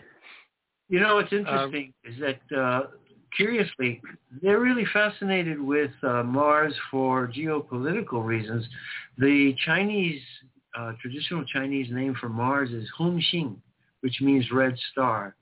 So, you know, it's not red planet, but they call it Hongxing, red star. And so I am surprised that they're being so slow to release anything, or maybe they found something that's making them really nervous. And yeah, but you could take, you could look, the first thing they did with the moon was they took, you know, individual shots and showed a wonderful video of U2 rolling off the lander. Then they took a panorama and they published that, which I have in one of my items, showing, you know, this gorgeous 360 view in color. You know, they were not shy about the moon. And when I saw this image of the moon from Chang 3 published on the People's Republic Army, which had the credibility of the mainstay of the current Chinese state, you can't get more official than the People's Liberation Army. And I enhanced it, and bingo, there's all the glass. And if you look at my last, second to last item, 13, you'll see that the glass has all kinds of stunning, brilliant colored prisms. And they released this to the world with the credibility of their mainstay, which is their army. And then we had the COVID disaster. I think there's a direct correlation between what happened to them and what they are afraid will happen again if they show us the real horizon and skies of Mars. Possibly. Could be. Richard? Yes? Richard? Well, while we're desperately throwing things in here at the end, there's one thing about the Egyptian extravaganza just got that I wanted to contribute. Are you talking about hang on, are you talking about the Pharaoh's Golden Parade video we've all got to watch? No. I'm talking about the seven black sarcophagi. Ah, okay. Okay. That's why I ask questions. I think that I do not think that's a tomb or a temple of Osiris. I think that's an Isis temple, because Isis had seven scorpion attendants. I believe those are the sarcophagi for her seven scorpion attendants. And the fact is, the Sphinx was originally a female matriarchal civilization's symbol, and was converted somewhere along the line, and which is outside of the scope of the whole, even the Isis and Horus story. So I think it's an Isis temple myself. Well, that's very interesting. That's extremely interesting. It could be. Regardless, none of the sarcophagi apparently had a body in them. None of them. Sure. Well, and they don't have a skeleton of Isis either. You know, this is the symbolic things. So that's the Barbara. Do you know that fits their oversized and everything else? We don't have a lot of time, so I'm going to try to get in a number of questions. I know you're not going to get to my jeweled images, so that's okay. We'll do that next week. Come on, we're doing this every week up until we get the big revelation, the big reveal. So patience, prudence. So Barbara, do you know if Zahi has done any DNA analysis of remains of anything, stains, fingerprints, oils, hair scrapings, whatever, in those sarcophagi currently down there? I didn't ask that. Oh, darn. I didn't ask that. I doubt it, because those the only one that was underwater completely, and when they took the lid off, even inside, I'm not really sure how that happened, but even inside it was filled with water. Maybe the lid wasn't completely sealed, but the water. I mean, I had to get out of there pretty quickly because it was incredibly tepid, I think is the word. It was hot and steamy, but it wasn't really bad smelling, but it was dank and tepid. Fetid, I think. Fetid. Yes. Fetid is the term. Yes. Yes, fetid is the term. Tepid is like tea cooling. Yeah. So I doubt that there would have been any DNA to be able to analyze, but I could be wrong. But I could ask Jihan Hussein to ask that question. I would like to just jump in because this is something I wanted to mention if I'd been able to be in the first hour. But there was some discussion about whether Cairo means Mars. I looked that up, and I also asked Professor Jihan Hussein that question, and she said absolutely. Cairo. I don't care. I'm sorry. What? Ron. Please be civil. Barbara's talking. You will have time to respond. Okay. Yes. Excuse me, Barbara. Go ahead. I just wanted to say, I'm familiar, but go ahead. Well, you don't know what I'm going to say yet, Ron, and I'm responding to what you said. I mean, I'm not going to be a big authority here. I'm just going to tell you what I was told. Okay, I've been told this by Professor Jihan, who has a PhD from the University of Cairo, and she was our guide. I asked her that question because I was interested particularly in the question, and I said, "Does Cairo really mean Mars?" And she said, "Well, indirectly." She said that it literally translates Al-Qahira. That's Al-Qahirah, which in Arabic, according to her, means literally the subduer, but it usually is translated or interpreted to mean the victorious one, and that it also translates to the, quote, place or camp, as in a military camp, the place or camp of Mars. Also, Mars. I'm almost done. Mars was referred to by the ancient Egyptians as Horus of the Horizon, or Oxti, which was also the name for the Sphinx, which was originally painted red, and Mars was also known as Horus the Red. So there are definitely connections. However, the word Cairo, the Al-Qahiri, does not come. You are correct that it does not go all the way back to ancient Egypt. That's more. That is a name that is given more in the time of after Muhammad. Yeah, I'm trying to think of the name of the fellow that was given the governorship of that area by the great caliph of the time, whenever it was. And he moved down from Libya because he set himself up in Cairo. And he renamed the city from an Egyptian word. No, listen, this is what you just said, and it's absolutely correct, all except for one word. The Egyptian word, the ancient Egyptian word, is pronounced Cairo.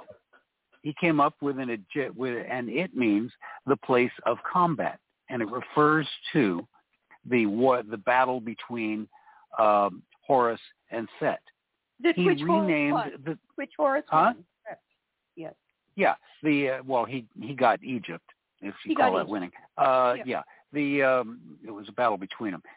He also lost. Guys, I think we're arguing about how many angels are going to dance on the head of this damn. No, Richard. This is important because it gets these other things fired up, and it's just these are the kind of things. I think you're just saying what she said in different words to defend. No, I'm not, Robert. Hold on a second. She was very. I don't raise my voice much. I mean it. Let me finish the sentence. Well, you don't have to. Let me finish the sentence here. I'll be done. Well, you've been. I'll be done.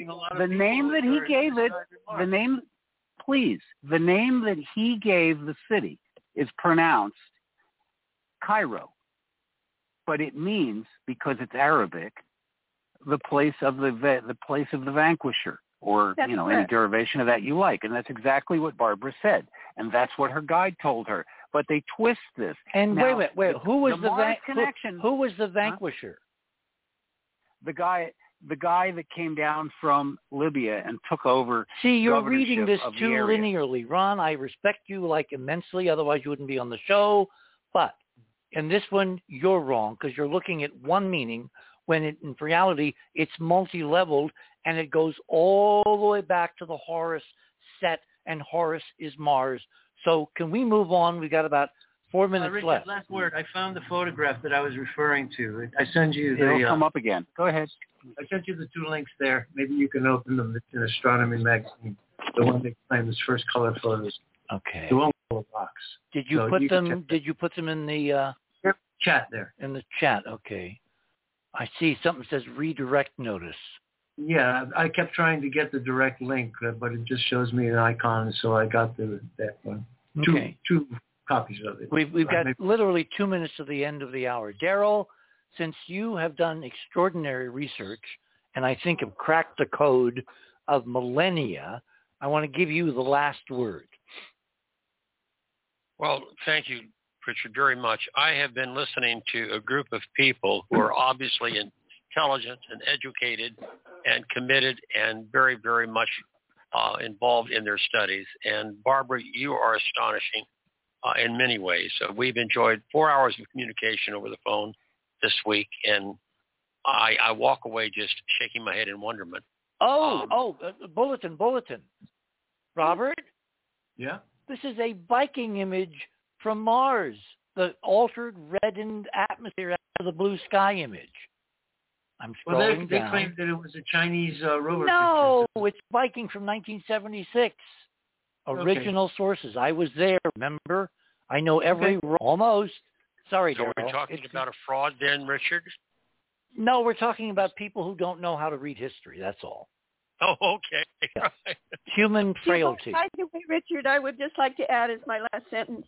I may have mentioned this on a previous show, but I was sitting in a red velvet chair in the auditorium at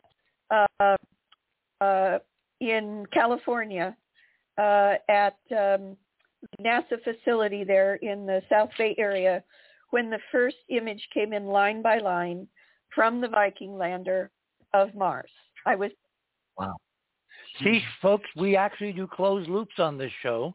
What Robert talked about earlier in physics.org is an ancient Viking image from Viking 1, the second color image, because this is the altered one that Fletcher ordered be made red and the color blue sky version be destroyed in terms of its negative.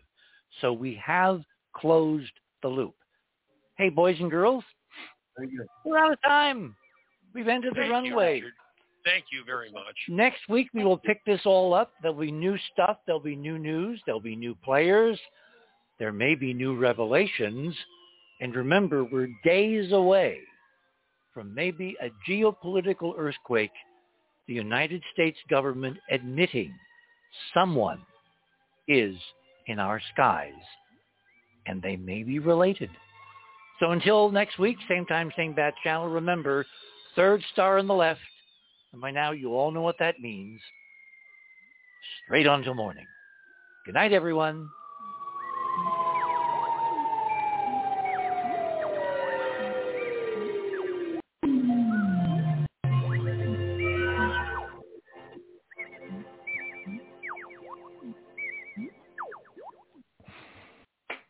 And we are clear.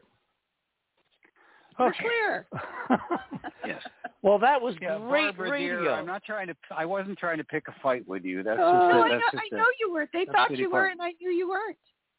Okay, good. Ron, you just have to learn how to temper your enthusiasm so you don't come off to the world like a chauvinist pig. That's all. No, I didn't. Yeah, I was the one that was pitching a matriarchal civilization. I don't know how that makes me chauvinist pig. Yeah, I agree. And it doesn't elevate you when you call Graham Hancock an idiot. Okay, that doesn't resonate. I said if he said that, he's an idiot, and I'll stand by it. If you say it, you're an idiot. It's that simple. I can engage in that kind of stupidity too, but I choose not to. Okay. By the way, so for you don't think it means Mars? No, is Daryl still on? I hope. Yes, of course. I'm here. Oh, hi, Daryl.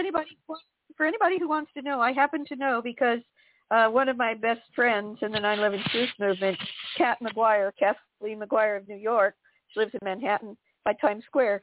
She and her twin sister Colleen went on a tour of Egypt with Graham Hancock, and he took his tour down into the Tomb of Osiris as well.